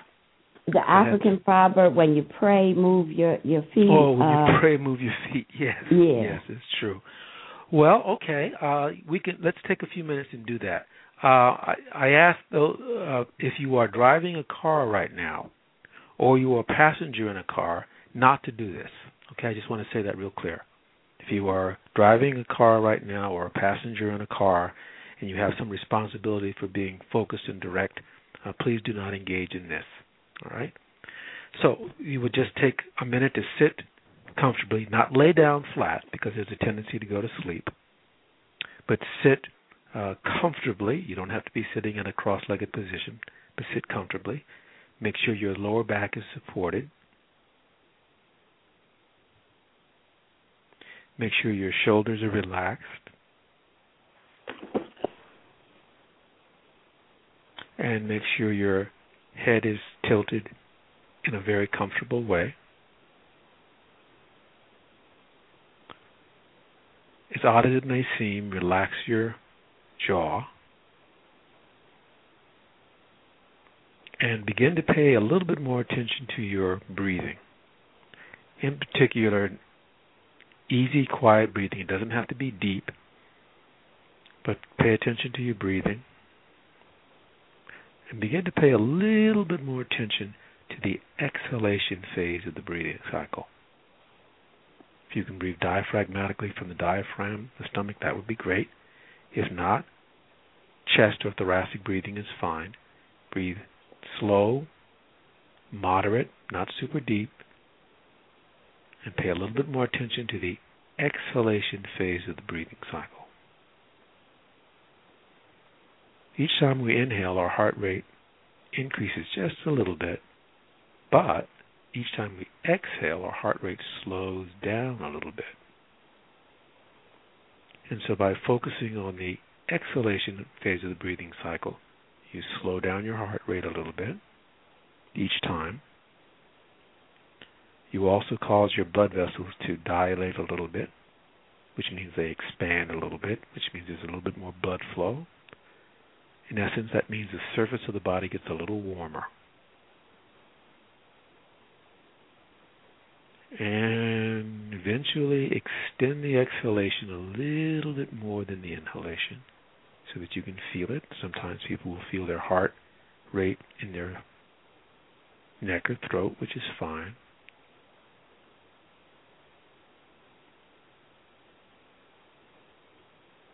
And now, as odd as it may seem, on the exhalation phase, as odd as it may seem, relax your eyes, the muscles in the eyes. Defocus the eyes. And the way to do that on the exhalation phase is simply pay attention to the physical space, the actual physical space behind your eyes as you exhale. You're relaxing the ocular muscles behind the eyes as you exhale.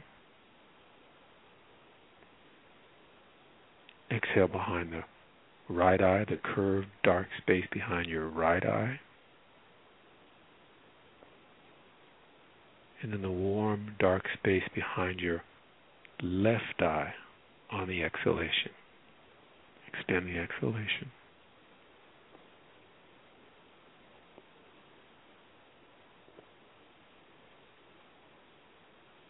And then eventually, as odd as it may seem, relax your tongue. The tongue is a muscle. We're constantly moving it around to shape the air to make sound, language, and so forth. But it's a muscle. When you let your tongue relax, let it go slack in your mouth, you naturally relax your jaws, the temporomandibular joints on both sides, but you relax your jaw when you relax your tongue.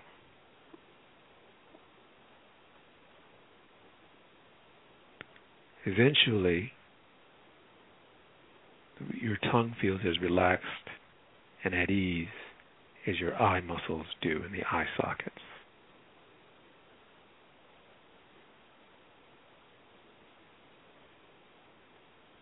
You know it's beginning to happen when there's a little bit more activity, salivary activity, underneath your tongue. You can feel the saliva increasing underneath your tongue as you let your tongue go limp all the way into the throat. And exhale down to the center of your throat.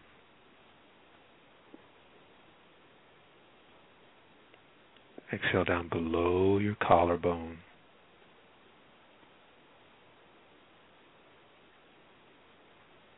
Down into the center of the chest. Down below the heart. Down into the center of the rib cage.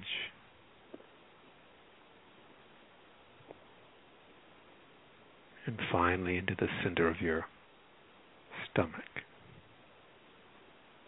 And just stay there a moment. Don't have to go anywhere or do anything or solve any problem. Just there. And you're aware that you could expand this radically, significantly, but you don't need to do that right now. You just want to put your small foot into the water, knowing the water is. Potentially extraordinarily deep. You're just on the shore. You don't have to go there now. Uh, thank you for that. Um, I I noticed that your first chapters, and this is a book, brothers and sisters, that you have to pick up and read over and over, okay? Because that's the way you're going to get it. But the first chapters deal with the brain, explaining about the different parts of the brain, and something you call neuromelanin. Yeah. Now, how many of us knew the importance? We know about the melanin on our skin as African descendants, and everybody has it, even so-called white folks. So, ex- so sort of walk us through the importance of the brain. You talk about the pineal gland, the eye. So, bring in neuromelanin and explain to us this first aspect of your book. Well, in the first chapter, I wanted to lay out the the medical, the physiological uh, background basis of the, our later spiritual process, because our spiritual process begins right there in our mother's womb. There is a few hours after parents join together, and there's the conception. There is a mass of uh, cells, tissue that begin that that small blastula, and that goes on for a while. Then after a um, less than a few days, week at the most, that begin that ball continues to grow, and then it begins to elongate. So it's no longer a ball; it begins to be like a line. And then over weeks and weeks, that line gets longer and longer, and it begins to develop into the first early stages of the fetus. And then on through what's called embryogenesis, or our journey in our mother's womb, we have we evolve until we're eventually a whole child, infant, neonate. Well, what guides that development? What guides that unfoldment is a biochemical and spiritual process that absorbs light and then transduces that light into higher, more complex states of manifestation, more complex states of matter. What absorbs that is a phenomenon called melanin, because melanin is dark, it absorbs light, it absorbs photons, it absorbs them and transduces or changes them from one state to another. I know I'm vastly simplifying this process, but I want to get the basic idea down that it begins to absorb light and then transduce it into different forms over time. And they eventually become our organs, our glandular system, and so on and so forth. But it's guided by that light that absorbs, that is being absorbed and transduced, and that is melanin. After a, uh, a few weeks, it be, the first stages of that long tube is called a, neur- a, neur- a, uh, a uh, neural tube. A little bulb at the end of it ev- develops, and that bulb continues and continues and continues, and eventually begins to be the first outlines of the human brain. Mm. And then over time, that dark light that absorbs it unfolds in embryogenesis. It's a medical phenomenon, an anatomical medical phenomenon, and it develops into different organs, the different parts of our brain, and so on and so forth. And by the time we are physically born, we are not only a fully evolved being physically, but we also have all of our systems in place. We are incredibly vulnerable when we come out of our mother's womb, but we are already conscious. And from then on, we we our our development continues outside of the protection of our mother's womb. I want to emphasize something right here, though, that it's not only guided by melanin, but that uh, when the melanin is in the brain, it is a different form of melanin. It is not the same. Underline is not the same as the melanin on the surface of the skin, which is variable, but rather it is internal. Therefore, brain or neuro melanin, neuro or brain melanin, and that guides our mental and brain development, if everything goes right, on up to the time that we're uh, adults. But we, when we're first born, physically born, we are already conscious. In other words, When- we Doc, when you say we're already conscious, explain that. when I say conscious, I mean when a when a baby is born, it is not it is already uh it is already experiencing some awareness. It is not unconscious. It is experiencing some sort of awareness. And that awareness is happens, it is conscious before it is physically born. So we are conscious before we are physically born on the one end and on the other end of our of our life or hopefully a long life when we are physically when we physically die we are still conscious for a while that's what a near death experience is we've had millions of people who've had the experience of being clinically dead and resuscitated Mm. and they come back with different experiences that they were conscious so you see Mm. we are conscious prior to birth and we are Mhm. conscious after we are dead so the beginning of life and the end of life physical is not, or I should say the beginning of of life by birth and the end of life by clinical death is not the same as the beginning of our consciousness or the end of our consciousness. Mm. Okay, You know, we're getting ready to go to a commercial break. I'm, I'm going to run back to you uh, part of what you just said in my words. That consciousness, that the baby is the the child, the child or the em- well, that which is in the mother's womb is conscious means that is picking up information and processing information. Yes. We don't know Hmm. when that begins, but they are by the time that they are born, you betcha they're doing it. Because they, Okay. under certain conditions, you can remember. Under certain conditions, you can remember your birth and coming to the birth canal. Yes, and there is uh, there's a body of knowledge that taps into that that's Yes. current right now. Yes. In okay, all right.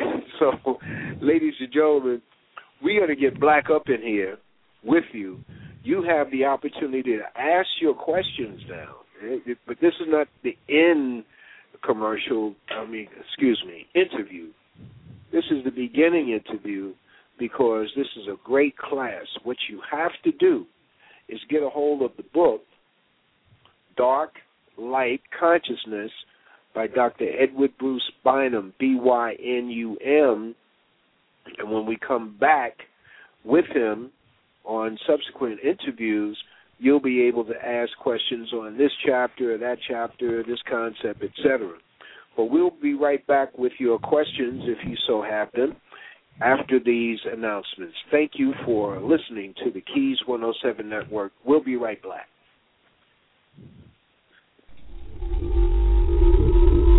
The key, unlocking the doors to unlimited possibilities.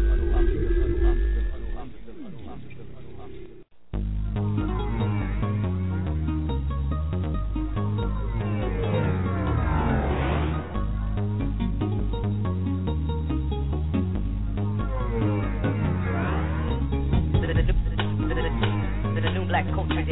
We look out for those shut down, shut in, or shut out on justice. The, the, the new black culture demand. We save our homes.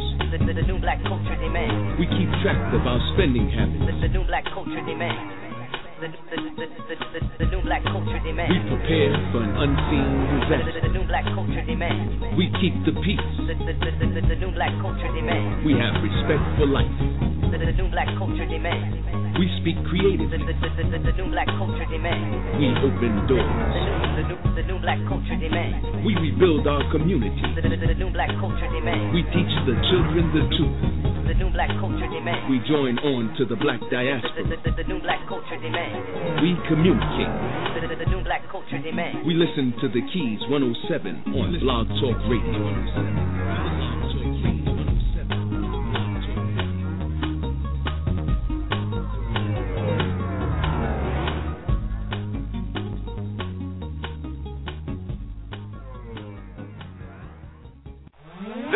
Portion of the Keys was brought to us by Rafika Consultants and Services LLC. Rafika Consultants and Services LLC is on the cutting edge of emerging technologies for designing online classes and providing face to face and virtual technology training or help with computer programs, web design, and graphic arts. We also provide biography writing services for websites.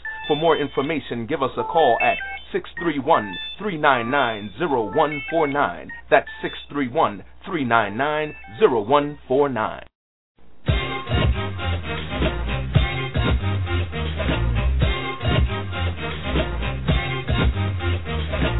The Keys is proud to announce The Communicators, airing Saturdays at 7 p.m. with your host, Brother Leroy, from the heart of Harlem, USA. Don't forget, every Saturday, 7 p.m., The Communicators with your host, Brother Leroy, on the Keys Network.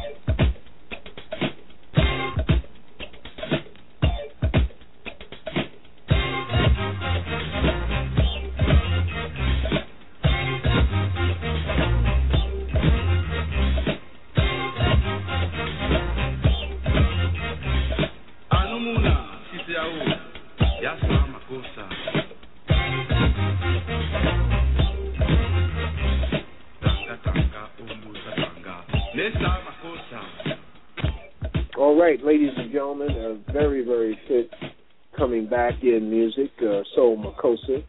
And this is The Communicators. I'm Brother Leroy. Our guest online is Dr. Edward Bruce By- Bynum. And we are co uh, interviewing here with Sister Mayat. She's the other voice. She's the feminine voice on the, this program, this segment. And we're talking about Dr. Bruce Bynum's I'm sorry, Dr. Edward Bruce Bynum's Dark Light Consciousness is paperback and it's available through Amazon. And you are advised to get this book. It is because every book that we we uh, where we interview someone on this show, we go through these books, we look at them, and what is most important is that the body of knowledge within these books can help you in your continuing quest to educate yourself. Um, Les Brown, in a presentation, the motivational speaker, some years ago, he said, if you read if you read a book a month in a particular subject area, you can become an expert at the end of the year. Well, we may not advise you to become an expert in any particular area, but if you read this book, you're going to be much wiser in terms of your own untapped spiritual power. Dr. Bruce uh, Bynum, I want to go back to the the um, oh you didn't you didn't answer that uh, question that Sister Maya or elaborate on the African proverb when you pray move your feet. Yes, that that refers when you pray. It's an old African proverb, and what it refers to is the particular and unique uh, African continental and, and diaspora way of engaging the divine. Is that you move. It is con- sometimes done by ecstatic dance. Mhm. Sometimes it's done by uh, group ritual. But the point is, it is it is a movement of engagement and, and and inviting the living God into the physical body itself, and that is a that is different than the predominant ones, say in Europe, and um, uh, the predominant one in northern Asia. Not southern Asia. In India, there is a long tradition of engagement of the divine through uh, rhythm and dance. Uh, but in particular, it, it is most highly evolved in southern India and throughout Africa and the African diaspora. And that's why we have our traditions in West Africa in particular that have been so influential in the Caribbean and so forth, is of of of God being a, a, a living animated force that you become engaged with. So that's where that proverb comes from. Exactly, you, and and what what prevents a person from understanding that is that we've been brought up in a Western context of getting on your knees and praying. So why would I move my feet when I'm on my knees praying? Exactly. Exactly. And whereas our original culture is one of expressing prayer through various actions. Uh, if we're sick, we we can pray on our side, but if we're you know if we're well, then there are different expressions of praying, even harvesting food and whatnot. Yes, Uh, absolutely. Yes, Okay. absolutely, absolutely, including including, I might add, might add, the way that we sometimes control our breathing process. now It's listen, very subtle. It's very subtle, but if you learn how to do that, if you learn how to do that, you are constantly communing with the divine. And that's a pretty good place to be in, not only when you are awake, but since we're breathing when we sleep, you're also doing that when you are sleeping. And then you're doing it in deep sleep beyond dreaming. That's why Yeah. a baby looks so beautiful when they're sleeping. There is, it's not the beauty of the baby as such. I'm dealing with what we're not conscious of. Uh-huh. I'm just reading into what you're saying that they are they are one with the universe. Yes, they are. They are not. They are not dissociated from it. They are not put off by it. They are not alienated from it. We are. We in our many of us in our present adult state, we're we're alienated from light itself. We're alienated. We feel alienated from light. We feel estranged from infinity. But when we are at one atonement, when we are one with the divine, we are one with the infinite, and it is a Yeah. it is a literal experience. It is it is it is a tacit physiological, psychological, and emotional engagement. And that's what dark light consciousness is about. It's about laying out the steps, the physiological steps of using the breath, using the body, using the mind, using different levels of the mind to engage with that. Everybody who's listening already tacitly knows this. It's just a matter of remembering. Mm. Dr. Edward Bruce Bynum is our guest, ladies and gentlemen. You have the opportunity to call in 213 943 3618, 213 943 3618. Hit number one on your telephone keypad. That lets our engineer know that you have a question. I'm Brother Leroy, along with Sister Mayat. We're asking Dr. Edward Bruce Bynum questions regarding his new book, Dark Light Consciousness, which is actually a, a guide to tapping into the untapped spiritual power that you have. Now, uh, Dr. Edward Bruce Bynum, it's easy for some of us to say untapped spiritual power, but there are those of us who that is um, we we don't see ourselves as having spiritual power. Uh, we see quote God outside of ourselves having that power, and therefore it's sacrilegious to even get into my untapped spiritual power. How can we bridge the understanding there? We can bridge the understanding there by taking what the living what Jesus Christ said seriously. by taking what he said seriously. And he said the kingdom of heaven is within you. Jesus Christ said, The kingdom of heaven is within you. Jesus Christ said, Ye are gods. Mm. This is what the living Jesus Christ said, not what his interpreter said. This is what Mm. he said. Mm. And you come through the Father through me. This is what he said. Unfortunately, much of the priesthood arose first to interpret and transmit the word of the living God, which is fine, but later on there began to be barriers between the divine and the people. And unfortunately, much of that remains today. So mm-hmm. if a if a priest or a preacher is doing their job correctly, what they're doing is they're helping you realize the living one within yourself Mm.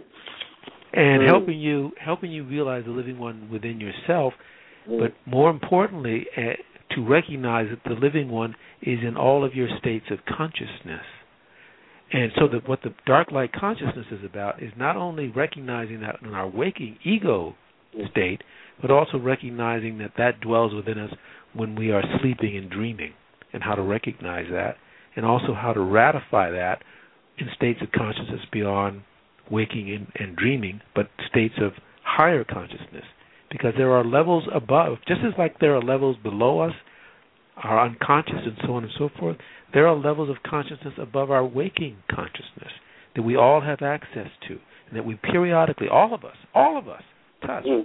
When we're having moments of inspiration, Mhm. moments of insight, moments Mhm. of profound clarity, moments of Mhm. emotional resonance, when we are profoundly moved by something. We are ha- we are touching the outer rim of that, just the outer rim of that, and the, even touching the outer rim of that is often not only exhilarating but exhausting. So, by entering fully into the spiritual process, we have to be fully together, attuned to do that. You cannot bring 600 watts through a 60 watt bulb. Mhm. Right.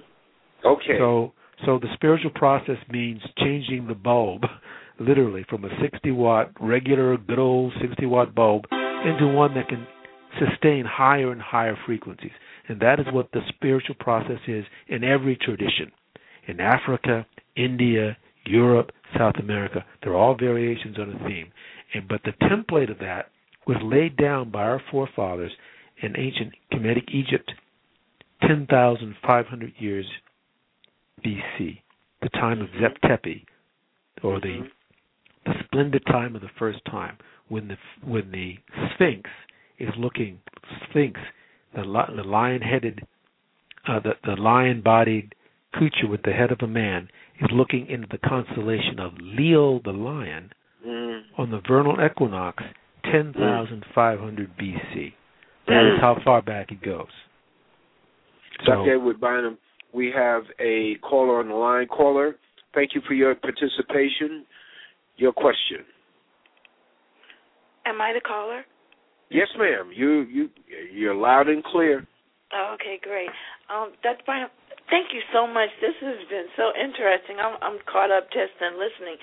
But my question is, when you say movement, like for instance, if a person is going through their day to day and maybe they, um, you know, hear music, possibly gospel or any music, and they're moved to a spirit that's bigger than them, it, it, could that really be possible? You know, you get inspired through music, you're moving your feet, you know, and you kind of want to, you're full of joy, and you you know that it's something, but you just don't know why. You're not sad, you you're more happy, but you're more in a feeling of thankfulness, even though things are, you know, not perfect, but you're just always feeling thankful. Is is that part of this consciousness? That is part of that. That is part of that consciousness.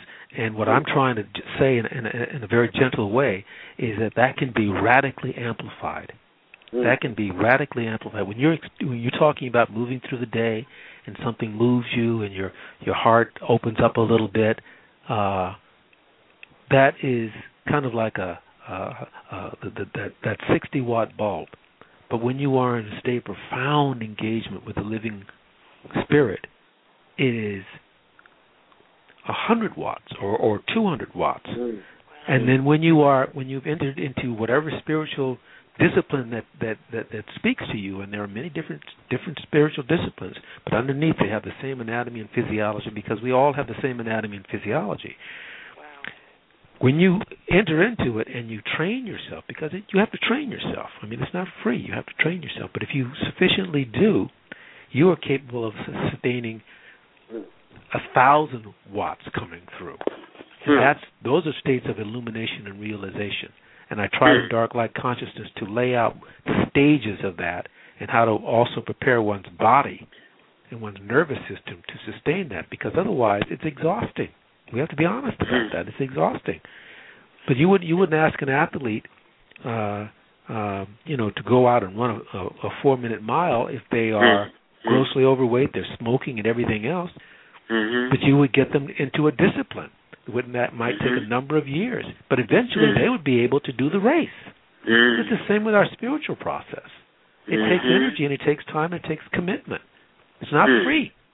Next not time, free. Brother- Brother Leroy, um, will you be will you be bringing the great doctor for a forum to New York anytime soon?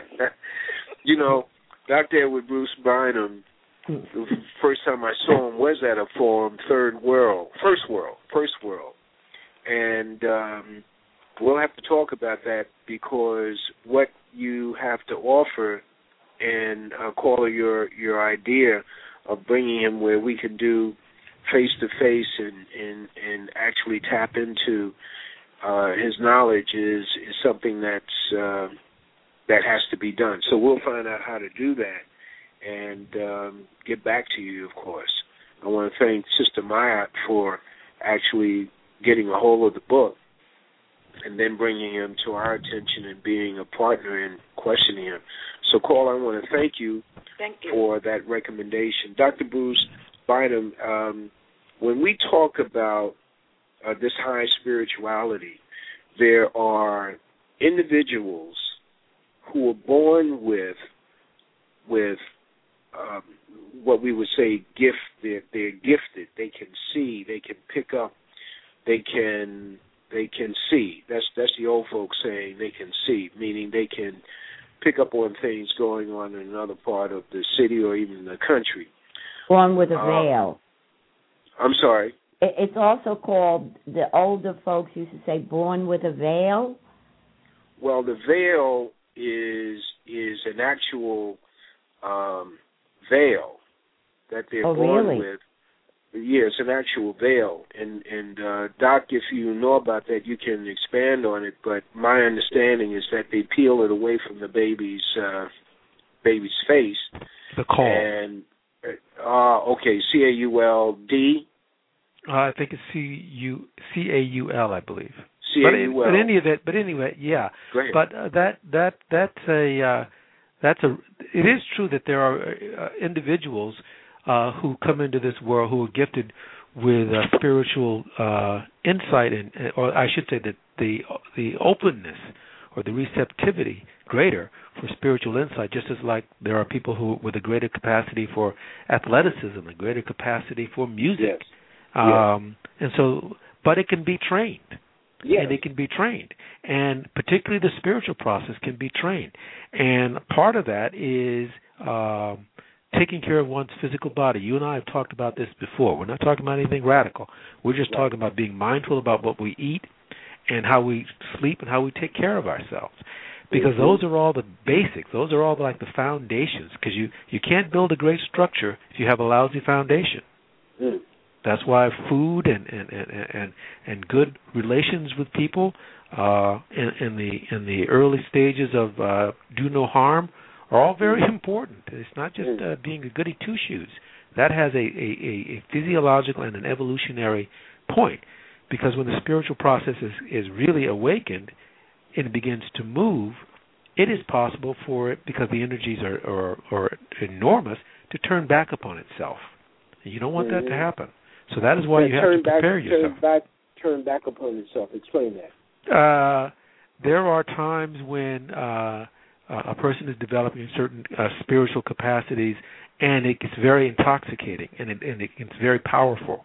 And then, some, if a person's mind is not, in consciousness is not focused correctly, it becomes they turn it back and they say, "Well, how can I make myself lord over people, or how can I Right. uh, uh, Mm. take this city? It's called a siddhi, C- S I D D H I in uh, in uh, in India, and Africa's got other names, but it, it's a it's a twisting of that um, power Yes. for earthly things. That Yes. this is this is a whole other discussion, but that's how the empires of, of medieval Africa fell on the West Coast. They reached a very high level of spiritual uh, evolution in their in their um, populations, but not high enough, and they turned it and it turned upon them. And so, and that's what led to the fall, in many ways, of the decay of some of those West African empires.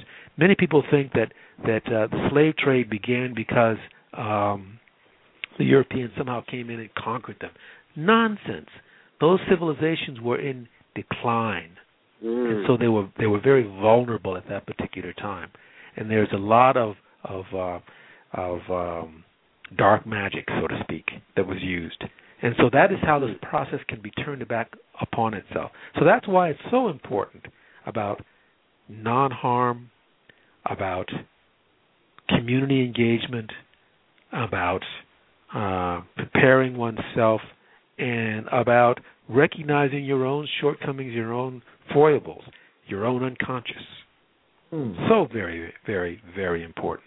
And because there is an underside to it. So that's why part of the name dark light consciousness.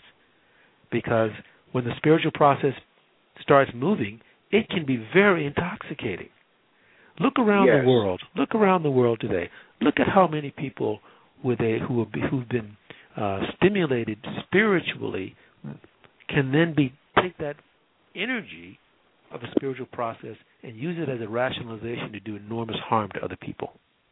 Yeah, yeah, yeah, here. Doctor, Hmm? That's what that is. That's what uh, that is. Dr. Bynum, you seem to be describing the shadow government and the Illuminati, which uh, people like Leroy and myself, and we we have some particular interest in charting because they are so deadly and and demonic, if you will. Well, that that those phenomena are out there, and we know about them, and uh, we have to be mindful of them because it's very seductive and it's very intoxicating, and that is why we have to have a knowledge, a self knowledge of ourselves. That's why so much of dark light consciousness is talking about not only the superconscious, but our own unconscious, the forces that are dark inside of us that we have to be able to recognize, so we don't go around and project them onto other Yes. people. But to recognize that oh move that's me. Ooh okay hmm. that's me. I have to learn how to harness it. I have to learn how to yoke it. Hmm. And so that's why our, our vital energies our breath our bodies our sexual energies our power energies all those have to be harnessed to a higher goal. And that goal is the evolution to the superconscious as i began that book dark light consciousness you know um um we essentially are uh, evolution is leading us toward the angels. That is what our ultimate evolutionary Mm. process is leading us to. We are beings of light trapped in these physical Mm. bodies. And E equals MC square, how are we going to return to the beings of light that we inherently are?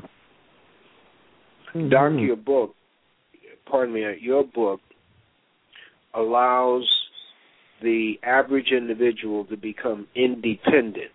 Yes. I'm saying that, in, as you gain, you're not, you you can become independent. You can you can actually work with others, in in terms of the evolution, as as it relates to this book. Uh, Yes. Like like minds, okay, Yes. like spirits. And you like will always encounter spirits. them. You will always encounter them. You will always encounter like spirits. You always draw to yourself like spirits.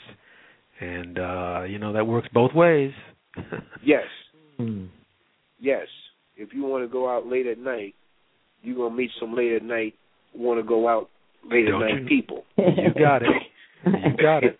now, now listen, Doc. The um, okay, if not if this knowledge that you're sharing is known within circles, if there are if there are people who have this capacity, and that's all human beings, but if you have a target group that has this capacity to develop their untapped spiritual power, which is for good, as you as you indicated, that evolution into the angels, that those beams of light that we're supposed to be to one another.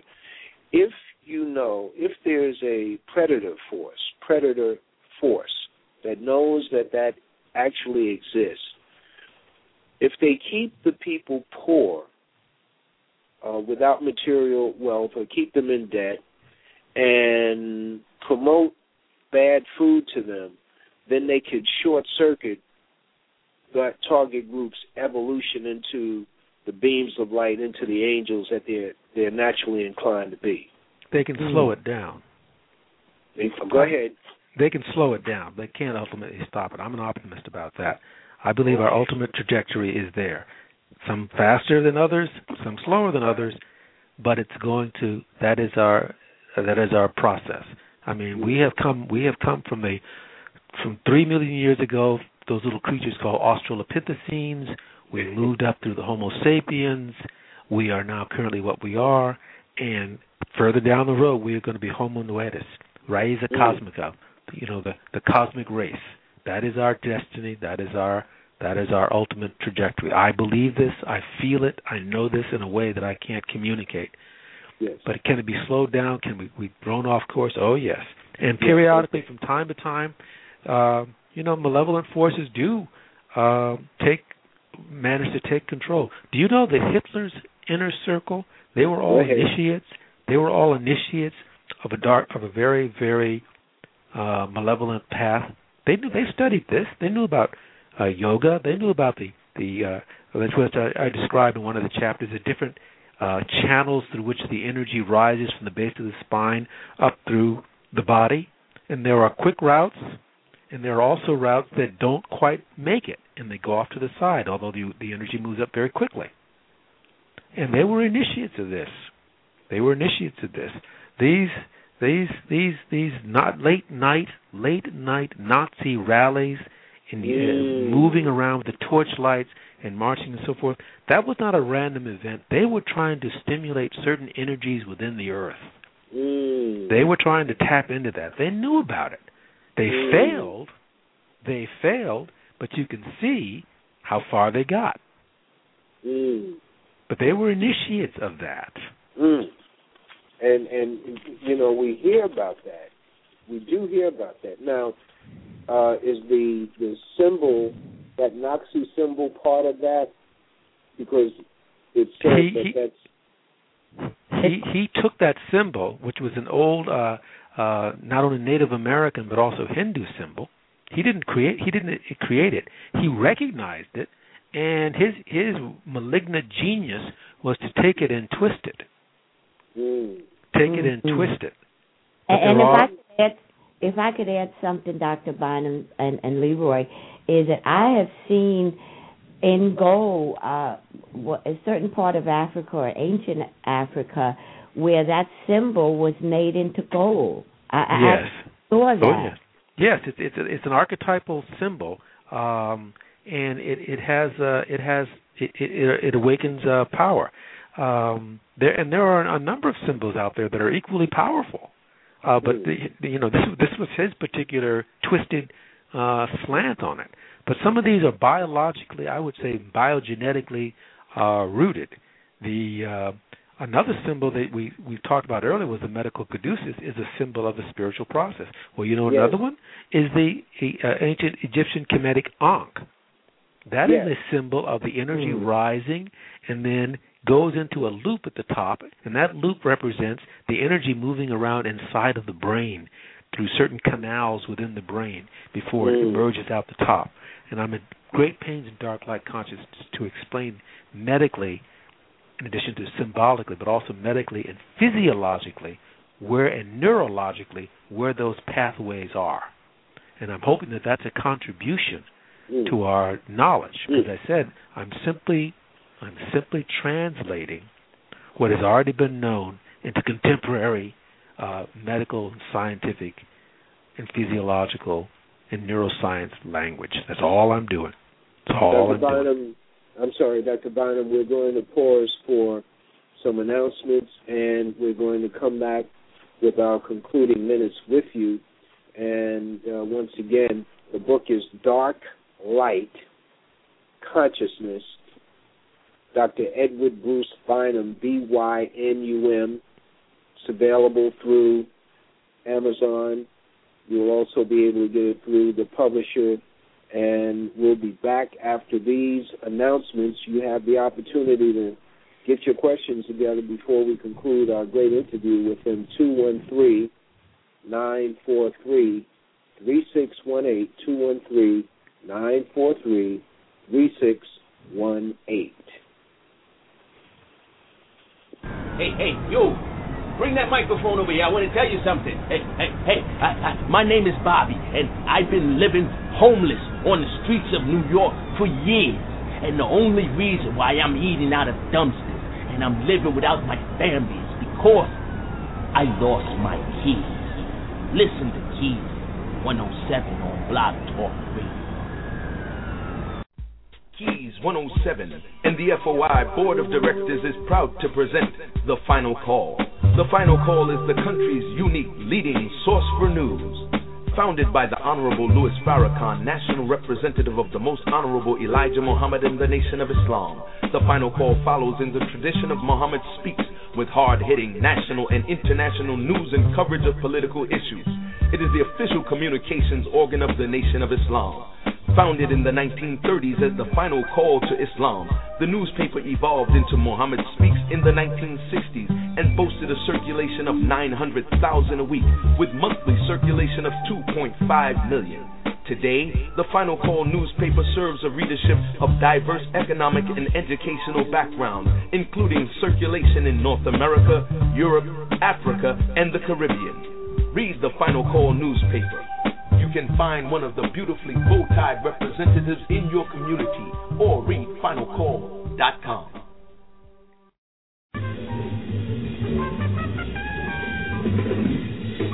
The Keys Network is proud to present live from Harlem, USA, The Communicators with your host, Brother Leroy, every Saturday at 7 p.m. following The Keys on Blog Talk Radio. Never forget The Keys, opening doors to endless possibilities.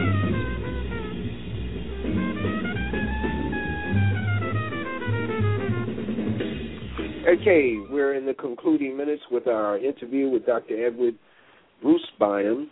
The book is Dark Light Consciousness. Telephone number 213-943-3618. And you will tap number one on your telephone pad, and that lets our engineer know that you have a question.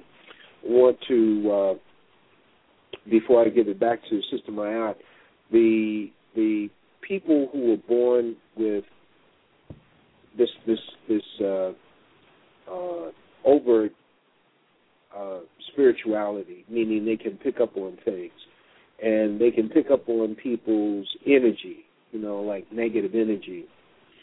If they are working with people, let's say um, they're a massage therapist, and a person comes in, that person has has quote they pick up on this energy of the person and they interpret as a negative energy how how do they still do their job massaging that individual and how do they do that how do they quote cleanse themselves after um, doing the massage with a person who may have this negative energy well, in body work, massage is body work. If the person is is well trained, they know how after uh, working with someone how to literally, literally, physically cast off that kind of uh, negative. Uh, let's say, let's call it a vibratory field.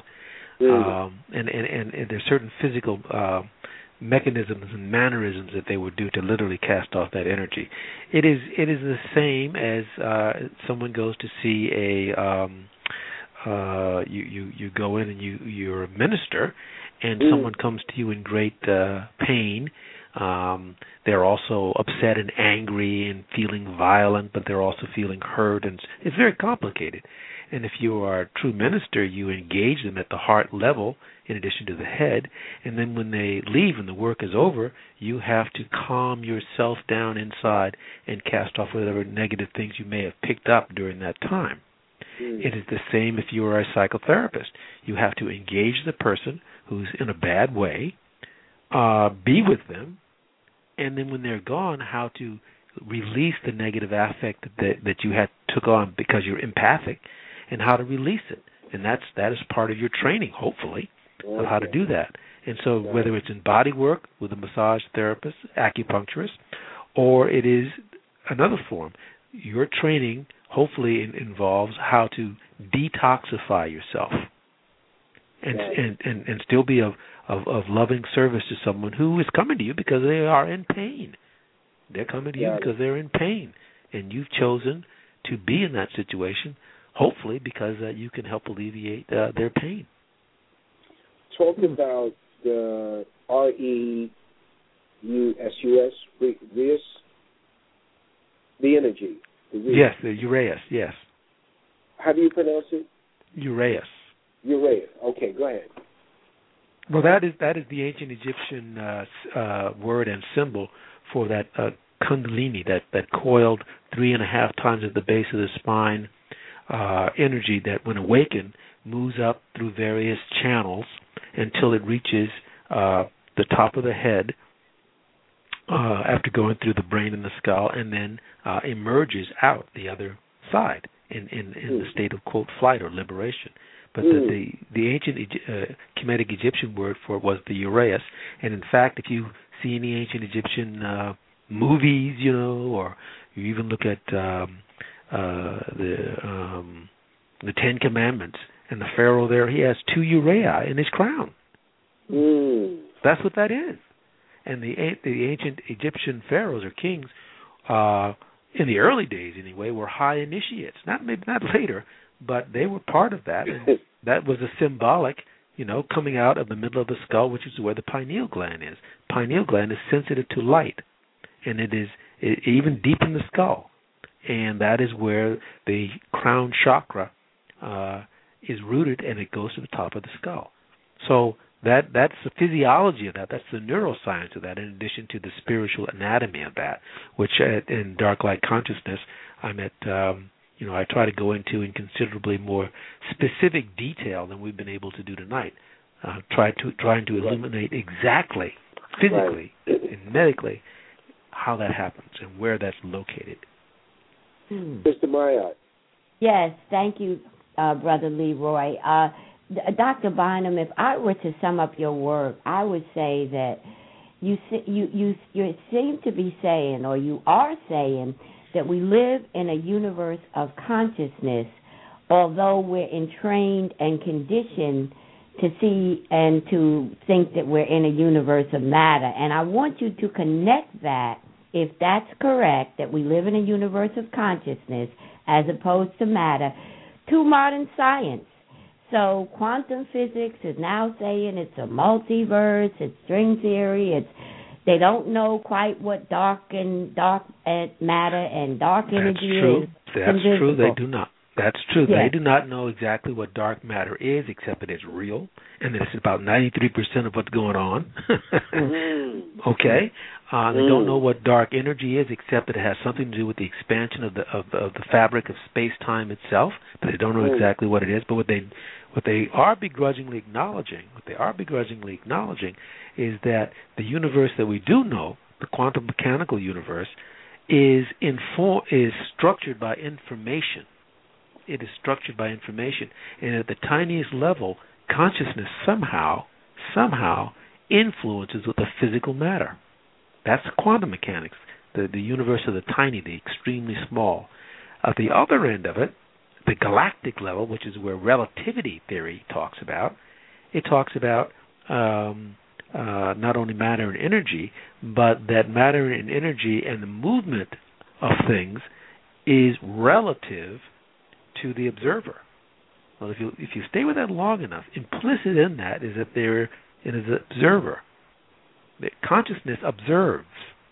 Mm. So from from the so from the galactic of relativity theory all the way down to the infinitely small of quantum mechanics, consciousness implicitly implicitly is part of the equation. Implicitly is quality part of the equation. And string theory, which is now evolving, is trying to bring those two together. And by the way, you know where string theory has its origin? Come on. Huh? Yeah, come on. The string theory has its origins on the banks of the Nile about 10,000 years ago. when they were Hmm. talking about uh, strings and harmonies, which later on was picked up by people like Pythagoras. But it's all about vibration and harmony and strings. That's that's that's where that comes from. That the world is vibration. And, and what about the spider web that's so prominent in African mythology? Well, that um, is that is that is about the interconnectedness, the web of reality. mm, and and and and and, and uh, it's my belief that that image uh, that that is that is pervasive all through West Africa in particular, but all through the interior of Africa, comes out of some vast lost civilization that probably I won't know about in my physical lifetime, but we'll uncover some particular day. But it talks about the tissues of of of of, of, of interconnectedness, and my own intuition, my own deep intuition, is that in every tissue of space time, we're going to find that we're going to be able to unlock every aspect of things that have gone on in the universe. or as as Paul said, as above, so below, as within, so without. That was Paul. Dr. Dr. Bynum, um, Dr. Charles Finch Yeah. talks about. Um, oh man, He talked about the, age- spider too. He talks about the ages. The ages. He talks about the age of Aquarius. He talks about the age of an old man, and then there's another one. Uh, all of it relating to um, um, age of Aquarius relates to that which has not that which has been hidden coming into light. It's also the the age of women, I think he says.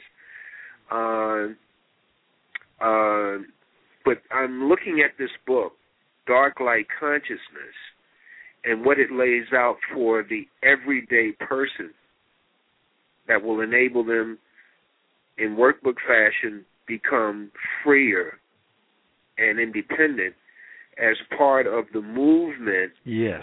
of freeing up the, the the knowledge being made known to everybody. That's that's where I'm going with that. Yes, that's that's that's that's exactly from my point of view. That's exactly right. We have just we have just crossed over a spiritual, an astronomical, and a galactic phenomenon. On December twenty first, two thousand and twelve, there was a once in every uh, twelve thousand year uh, alignment.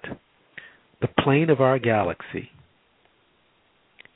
and our in our solar system was in exact alignment with the plane of our uh, I should say the plane of our solar system was in exact alignment with the plane of our galaxy.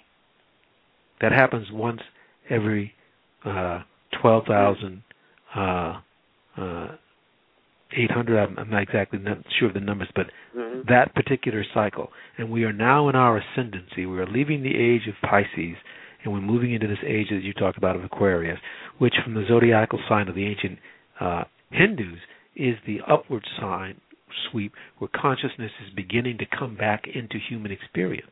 And so we're Mm. going to find people spontaneously tapping into what's called the perennial philosophy.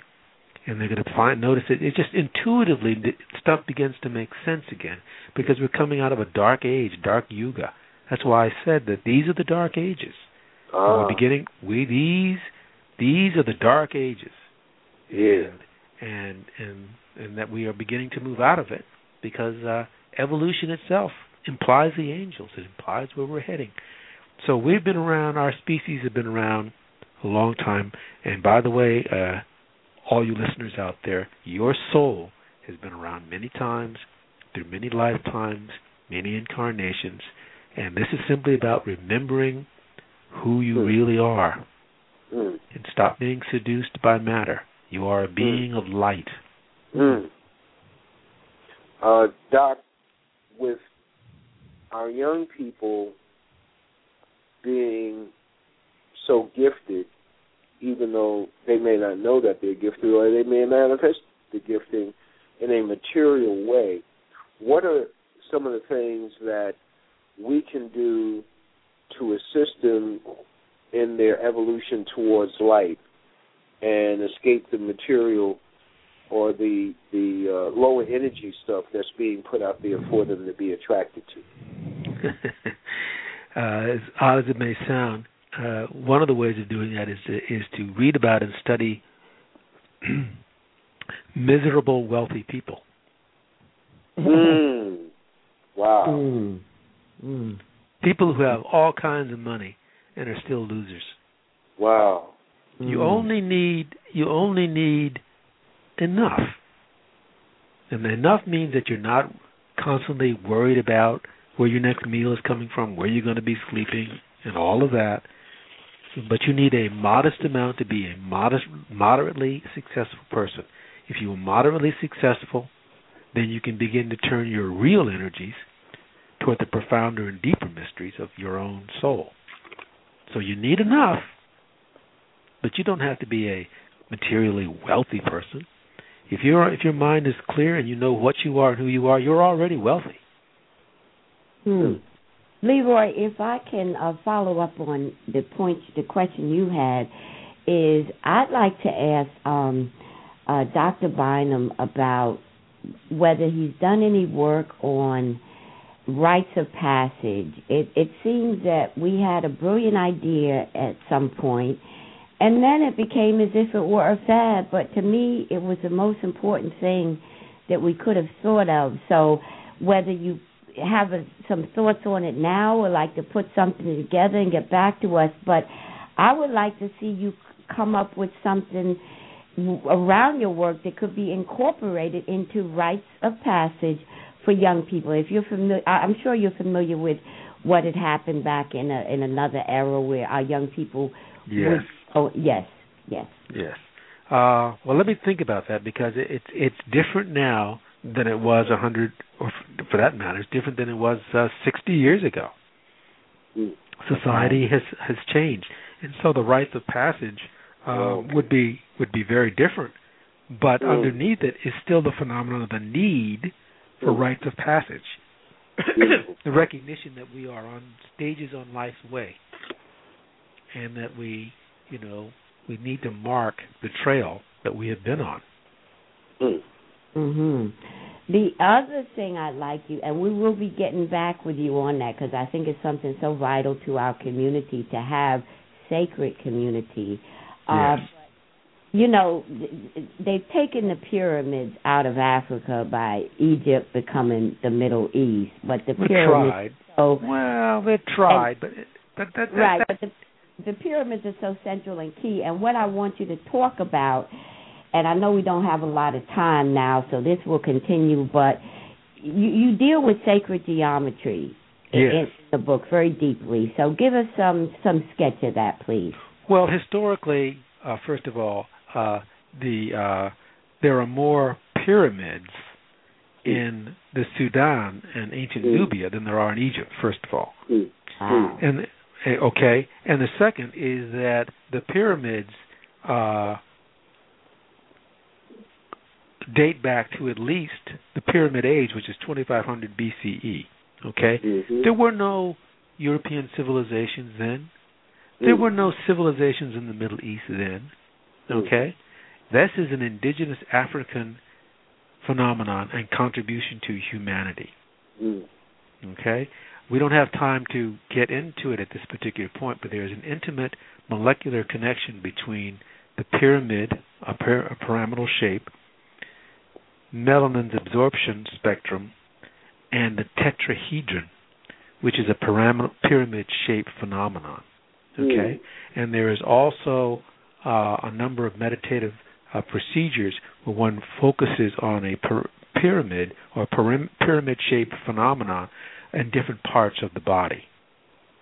In particular, the top of the head Mm. and so forth. We don't have enough time to get into that right now, but Mhm. that tetrahedron pyramidal shape and its relationship to melanin, uh, melanin in all human beings, not only African people, because the African is the root template of all humanity, Yeah, yeah. of all humanity.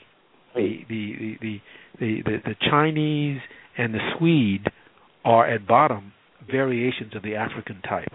So we have to Hmm. remember that. And we have to remember that surface skin melanin is not the same as very variable, even within the same family, is not the same as neuromelanin within the brain. Mm. Okay, so that's very, very, very important. Mm. Well, Doc, we have one more questioner before we conclude. Uh, caller, you're on the air. Thank you for your participation. Hello? Yes. You're, Hello? You're, yes, you're there, my brother. Your question. Oh, yes, sir. Uh, this is uh, Dr. Ashanti in North Carolina. Listen to uh, my brother. Oh, how you doing? How are you doing, brother? Yeah, I'm, I'm doing. I'm doing my work. I'm doing my work. Oh yes, yes. I, I have your book, and it's one of the, it's one of the best books I have read, and uh, and I treasure it, and I highly recommend it. Mend that to people who would like to know more about your stuff. So, by all means, let them know where they can get your book. Well, Uh, and and uh, and uh, black man, this this is this is this is this is my my roommate. Is that a fact? That's a fact. Beautiful. Dr. Kwabena Fahim Ashanti, ladies and gentlemen. You heard him a, a couple of days ago. Um, I'm Brother Ashanti. Sometimes I'm confused between the shows that I do between the City College show and the blog show. Right. I say to the audience that hangs in, you've heard him here before. But I I uh I uh I was so elated when I got the notice that he was gonna be on your show, so I've been listening and I just wanted to call in to to to let let you know and to speak to him and uh and let him know that we'll talk later. All right. Okay, beautiful. Thank you, Dr. Shanti. Thank you. Brother Leroy, I, Yes, I just want to mention the publisher uh, because um, they've been most gracious. He's with innertraditions.com. Is that correct, Dr. Bynum? Uh, yeah, the uh, it's it's Inner Traditions and Bear Company uh, up in Vermont, and they've been uh, very gracious. And they, uh, you know, when I wrote the book, they didn't ask me to change anything, and Whoa. uh, they said go with it, you know. And they they, t- they said we're going to take a chance here, and uh, so I I feel very grateful to them, and they're they're a great outfit. They did a fantastic um, um, uh, production of this, and they're distributing it worldwide. They say that you know they want to make a contribution themselves.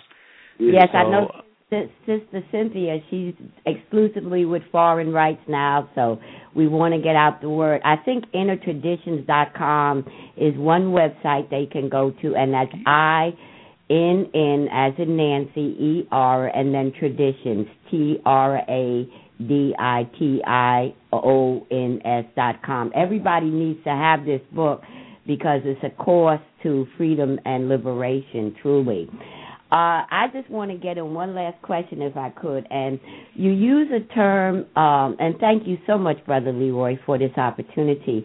You you use the term called crypto amnesia. Yes. you give the audience a couple of uh, examples of what you mean by crypto amnesia? Crypto amnesia, crypto meaning uh, hidden, like uh, uh, cryptography, and amnesia meaning meaning forgetting.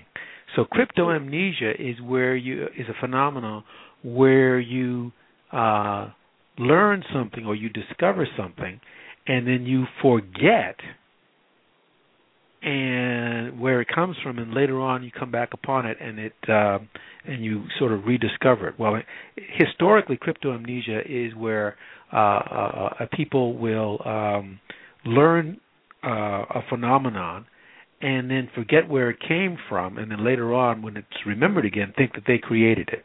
Mm. The most classic example is what we were talking about earlier, the pyramids. Mm. People forget, like you said, that the pyramids are actually they're in Africa. It's an Mm. inconvenient fact for a lot of people, but they're in Africa. Mm. And and the Sphinx itself, if you look Mm. closely at the Sphinx, Sphinx and you look at the forensics of the Sphinx before they blew the nose off, this is clearly an African figure, figure African head on the shape Mm. of a lion going back 10,500 BC. Mm. And the Yeah. the when we, uh, uh, Europeans came in with Napoleon uh, back in the uh, early 1700s, and they and they invaded Egypt. They did target practice and they blew off the nose of the Sphinx. Okay, trying to erase, trying to efface Mm. the Africanness of it. Because when they when they got there, they didn't see any Europeans. They saw they saw dark skinned Africans and they couldn't figure out who made this. Because it was beyond their thinking that this was made by these people. Mm-hmm. This is, and so it, it, it after a while began. Oh well, who could have done this? And then they started inventing, uh, you know, uh, unknown uh, European tribes, Proto-Libyans, and and uh, other kinds of people, Phoenicians, who must have done this because it, by you know, it just made sense. Because certainly the Africans didn't. Why? Because they're our slaves. So how could they have done this? So that's cryptoamnesia to forget the actual origin of something. And, And the actual origin of civilization itself is an African phenomenon, an African gift to the rest of the world. and and and talk a little bit on Pythagoras, how he gets so credit so much credit for something he actually we- learned in Kemet. Well, uh, Pythagoras studied for 25 years in in, in the houses of life uh, um, uh, in E- in the Kemetic Egyptian universities before he left and went to uh, different places, particularly uh, um, in, in Greece and in, in uh, Italy, to begin his own mystery school. Uh, and so people, you know, and he, but he he brought the mysteries to them, and and uh, particularly uh, in in the areas of mathematics. And so people forget that what he learned, he learned in Africa. They think that he created it, and somehow civilization began with the Greeks. This is cryptoamnesia again. Forget that the pyramids existed, and therefore uh, geometry, trigonometry, and algebra way before the Greeks. The word algebra mm. is an Arab word, al- mm-hmm. algebra. Mm-hmm. Egyptian mathematics was gebra. When the Arabs mm-hmm. came in, they called it algebra, and so it became mm. algebra. Mm. But we have we have we have mathematical texts that indicate that the equations for the geometry and trigonometry were solved thousands of years before the Greeks were on the on the scene. Crypto amnesia. It- hmm. Dr. it's a- Edward Bruce Bynum, I want to thank you very, very much for this classroom. Beautiful session, talking about your book, and at the same time, educating hundreds of others. And uh, for the the folks who are listening in by way of internet, by way of your phone, please let your friends and relatives know that this program is archived at the Keys 107 uh, location in blogtalkradio.com. This is an interview that you go back over, and every time you listen, you're going to grow in knowledge. And of course, with the book, Dark Light Consciousness, you will be at the head of your class, and you'll be in advance of our next interview with Dr. Edward Bruce Bynum. I want to thank you, my brother. May God continue to bless you and your family. I want to thank Sister Mayat for bringing you on to the Keys 107 Network, the communicators. It has been my honor and my privilege. Good night, my brother, and God bless you. God bless you. Ladies and gentlemen, thank you very much for joining us on the Keys 107 Network. I want to thank Sister Mayat, Brother Jason, Sister uh, uh, Rashida, Brother James, Brother Forrest, and Brother Elijah for uh, joining in and making this program happen and for you to have a decent classroom. Remember, support the advertisers that you hear on this show. Uh, there are there's a, uh, a children's book, and uh, when we do the commercial for that, take note of it and get the book. I want to thank you once again. I want to thank the Most High for blessing us with a beautiful evening. May God continue to bless you all. And tomorrow on WHCR Harlem Community Radio, those of you listening by computer, you can pick it up on www.whcr.org. We'll be on from 1 to 3 in the afternoon. And Monday morning, we're on from 9 to 10, and we have, have another psychologist, Dr. Edwin, Dr. Edwin Nichols. Dr. Edwin Nichols, you want to hear him talk about how to uh, survive in the coming year as far as getting a job and keeping a job. So, once again, God bless you all. Thank you very much, and have an excellent evening.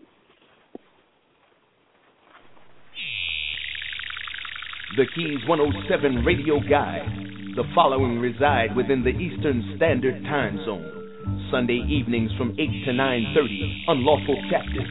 Issues within and without the prison industrial complex with your host Jason X and special guest hosts Brother Richard Muhammad and Brother Abdul Salam Muhammad.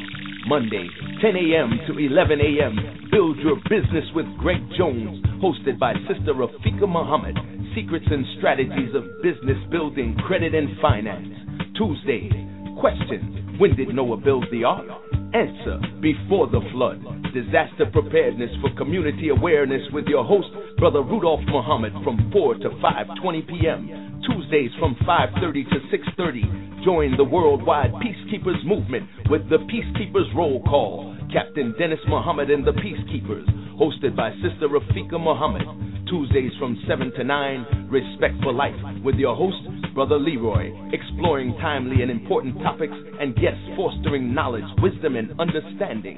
Wednesday evening, join the Keys 107 Divas of Culture, Sisters Michelle Mateer and Aisha Karifa Smart for Creatively Speaking, bringing you the best in diasporic art, culture, leisure, and spirituality from 7 p.m. to 9 p.m. Thursday evening, our flagship show, The Keys 107, opening the doors to endless possibilities with your host, Sister Rafika Muhammad and Brother James T. Muhammad from 6 p.m. to 7.45. From 8 to 9 p.m., join hosts Sister LaShawn Allen Muhammad and Brother Malik Green for Black Reconstruction, building the black community with bricks of knowledge and mortar of love.